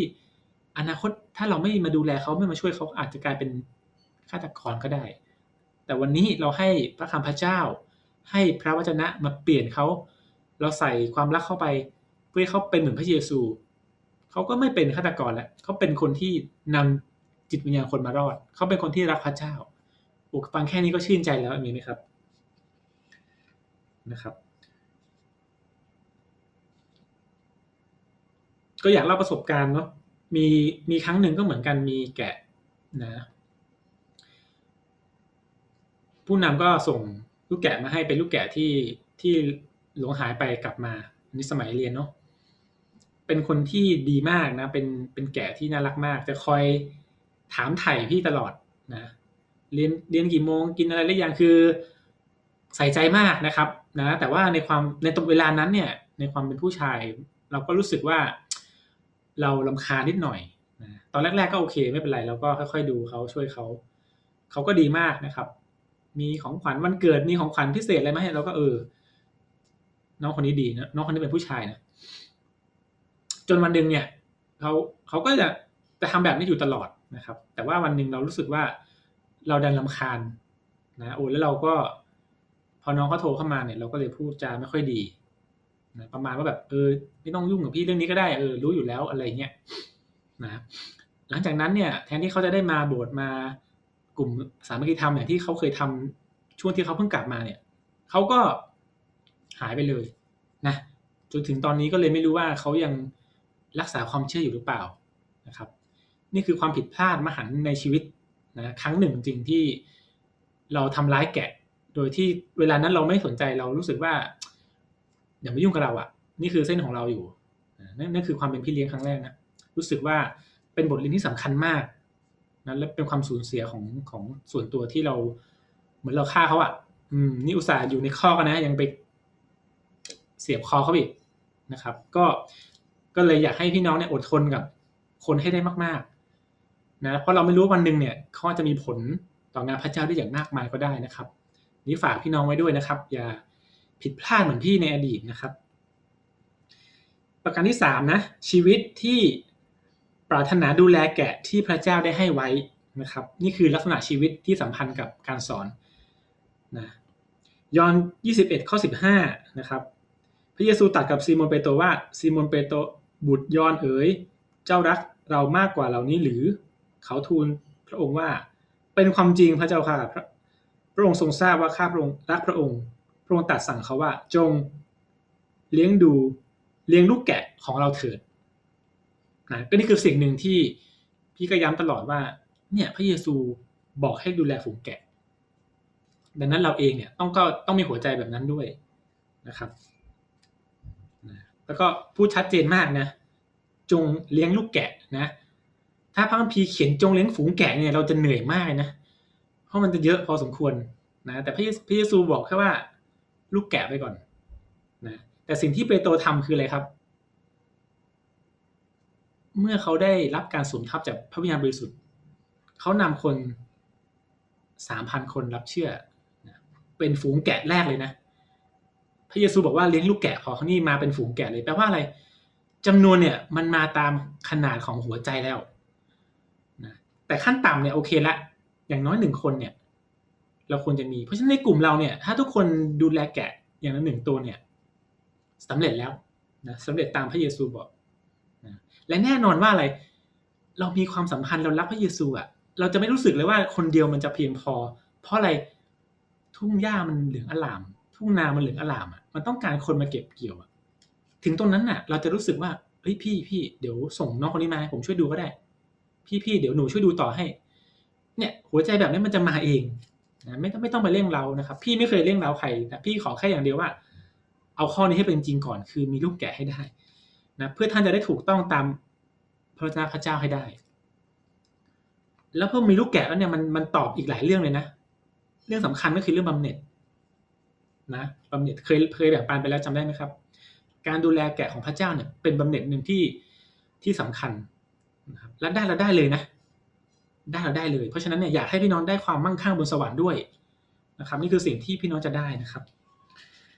หนึ่งเปโตรห้าข้อสองถึงข้อสามนะครับ จงเลี้ยงดูฝูงแกะของพระเจ้าที่อยู่ในความดูแลของท่าน ไม่ใช่ด้วยความฝืนใจ แต่ด้วยความเต็มใจ ไม่ใช่ด้วยการเห็นแก่ทรัพย์สิน เงินสิ่งของที่ได้มาโดยทุจริต แต่ด้วยใจเริ่มใสไม่ใช่เป็นเหมือน เจ้านายที่ข่มเหงผู้ที่อยู่ใต้อำนาจ แต่เป็นแบบอย่างแก่ ฝูงแกะนะครับ นี่คือสิ่งที่มันสอดคล้องกันก็คือ ดูแลฝูงแกะของพระเจ้าด้วยความเต็มใจนะดังนั้นพี่เองในฐานะที่เป็นผู้เลี้ยงพวกเราด้วยเนี่ย ก็จะไม่ค่อยฝืนใจใครนะครับนะแม้ลึกๆบางทีก็อยากจะอยากจะอะไรอะอยากจะท้าทายให้เราแบบขยับตัวออกมามากขึ้นนะแต่เข้าใจหลาย ๆ คนก็มีความจำกัดนะก็จะพยายามดูแล ให้ได้ในความเป็นผู้เลี้ยงอย่างอย่างเต็มที่ แต่ก็ไม่พยายามจะไป เออเขาเรียกอะไรอะ ถ้าเป็นสมัยก่อนคือแบบเหมือนกับ บีบอะเออบีบแบบเฮ้ยโตแล้วต้องมีลูกแก่แล้วเฮ้ยถึงเวลาแล้วอายุขนาดนี้แล้วยังไม่มีลูกแก่ไม่ได้เงี้ยสิ่งเหล่านี้พี่ก็จะไม่พูดแต่ว่า อยากให้ทุกคนเนี่ย ยินดีนะสัมผัสความรักพระเจ้าแล้วอยากจะมีส่วนมากขึ้นอย่างที่พี่น้องเป็นเนี่ยนะทุกคนไม่มีใครที่พี่ไปบังคับมานะ ทุกคนก็ยินดี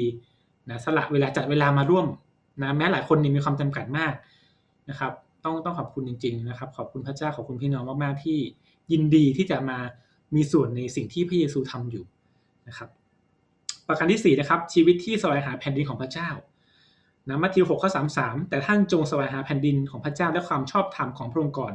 แล้วพระองค์จะทรงเพิ่มเติมสิ่งทั้งปวงให้ ให้มั่นใจเลยว่า เมื่อเรายินดีดูแลฝูงแกะของพระเจ้า พระเจ้าจะเพิ่มเติมให้นะเมื่อเราแสวงหาแผ่นดินของพระเจ้าด้วยนะดังนั้นมันจึงสัมพันธ์กันมากนะไม่ใช่เราเอาเวลาไปโหดูแลคนเต็มไปหมดเลย แต่เราไม่มีชีวิตแห่งการแสวงหาแผ่นดินของพระเจ้า เราไม่มีชีวิตแห่งการร้องเพลงนมัสการส่วนตัว เราไม่อ่านพระชนะ เราไม่ศึกษา เราไม่อธิษฐาน เราไม่ใช้เวลากับพระวิญญาณ ถ้าเราไม่ทำอะไรสิ่งเหล่านี้เลยเนี่ย มันมันจะเหนื่อยอย่างที่บอก แล้วถึงจุดหนึ่งเราจะ เราจะท้อเราจะท้อนะแต่ถ้าเรามีชีวิตแห่งการแสวงหาแผ่นดินเนี่ยนะลูกแกะมันจะดูแลได้ เห็นว่าคุณพระเจ้าช่วยเราอะบางทีเราพูดไปเยอะแล้วพระเจ้าช่วยลูกหน่อยปลดปล่อยน้องคนนี้หน่อย ใช่ไหมแล้วอย่างที่บอกนะยังเชื่ออยู่เหมือนเดิมว่า เมื่อเรามีส่วนในงานของพระเจ้า เราเอาเวลาส่วนตัวของเราเนี่ย ที่เราต้องพักผ่อนเนี่ย เราไปเป็นพักผ่อนกับคนอื่นเนี่ย พี่เชื่อมากๆว่าพระเจ้าจะดูแลการงานของเรา ปากท้องของเราจะไม่ขาดสิ่งดีเองไหมครับ นี่คือสิ่งที่พี่เชื่อแล้วพี่ก็ยังมีประสบการณ์สิ่งเหล่านี้อยู่นะนั้นการรับใช้พระเจ้าเนี่ย จะทำให้เราได้รับการอวยพรในฝ่ายการงานด้วยนะครับ นี่คือสิ่งที่อยากให้เราเชื่อนะครับ ประการที่ 5 ชีวิตที่ยอมรับคำสอนและคำแนะนำจากผู้อื่นนะครับ อันนี้ก็ก็สำคัญนะมีความถ่อมใจที่ยินดีจะฟังคำแนะนำ อาจจะเป็นคำตักเตือนได้บ้างนะครับ ยินดีฟังได้ไม่เป็นไรพี่เอาพี่แนะนำผมได้ตักเตือนผมได้อะไม่มาติดใจคำพูดต่างๆนะครับ นี่คือสิ่งที่สำคัญในการที่เราจะเป็นผู้เลี้ยงก็คืออะไรความถ่อมใจอย่างที่ตอนแรกบอก สิ่งนี้สำคัญมากในการที่เราจะสร้างชีวิตกันและกัน ถ้าเรามีเรามีเส้นของเราเรามีอีโก้เนี่ยมันก็จะยากนะครับ มันก็จะยากนะเพราะทุกสิ่งที่ถูกถ่ายทอดเนี่ย จะมาจากพระคำพระเจ้าเป็นสำคัญ นะครับนั้นเราต้องรับไว้ด้วยความเชื่อ เราต้องยินดีรับไว้ด้วยนะครับฮิบรูสิบสามข้อสิบเจ็ดท่านทั้งหลายจงเชื่อฟังและยอมอยู่ในโอวาทของหัวหน้าของท่าน จงให้เขาทำงานนี้ด้วยความชื่นใจ ไม่ใช่ด้วยความเศร้าใจ ซึ่งจะไม่เป็นประโยชน์อะไรแก่ท่านทั้งหลายเลย เพราะว่าท่านท่านเหล่านั้นดูแลรักษาจิตวิญญาณของท่านอยู่ เสมือนหนึ่งผู้ที่จะต้องเสนอรายงานนะนั้นเราก็ต้อง สำรวจใจว่าเฮ้ยวันนี้เราทำให้พี่เขาอะไรนะเศร้าใจเปล่าใช่ไหมเขาชื่นใจอยู่ไหมอ๋อโอเค พี่ทอมพี่ซูชื่นใจกับเราอยู่ ขอบคุณพระเจ้า เดินต่อไปได้นะนั้นถ้าเราคุยกันง่าย ๆ ก็มีโอกาสก็ถามผู้เลี้ยงเราเนี่ยพี่ซูวันนี้ยังชื่นใจกับหนูอยู่ใช่ไหมคะพี่ทอมวันนี้ยังไม่เศร้าใจกับผมใช่ไหมเนี่ย อย่างเงี้ยมันก็จะทำให้คนที่เราจะเป็นผู้เลี้ยงเราก็รู้สึกดี โอเคไหมครับ นะนี่ก็สิ่งสำคัญเหมือนกันนะครับ ประการที่ 6 สุดท้ายก็คือชีวิตที่ซื่อสัตย์ในการถ่ายทอดคำสอนนะครับ เราก็ต้องซื่อสัตย์นะสองทิมธีสองข้อสองนะก็ได้อ่านไปแล้วก็คือมอบคำสอนที่ท่านได้ยินเนี่ยต่อหน้าพยานไว้กับคนที่ซื่อสัตย์และสอนต่อคนอื่นได้ด้วยนะครับงั้นเราต้องซื่อสัตย์ในส่วนของเราก็คือเรามีโอกาสได้ถ่ายทอดพระคำพระเจ้าไปถึงฝูงแกะของพระเจ้านะครับ โอเคนะครับ นี่คือบทแรกที่เราได้มาเรียนร่วมกันก็คือว่าความเป็นผู้เลี้ยงกับคำสอนพระเจ้าพระเจ้านะครับเอเมนนะก็อยากให้เราได้ค่อยๆนำไปเรียนรู้นะครับนำไปใช้ในชีวิตนะครับเอเมนนะครับก็จบแล้วนะครับ ขอบคุณพระเจ้าเนาะ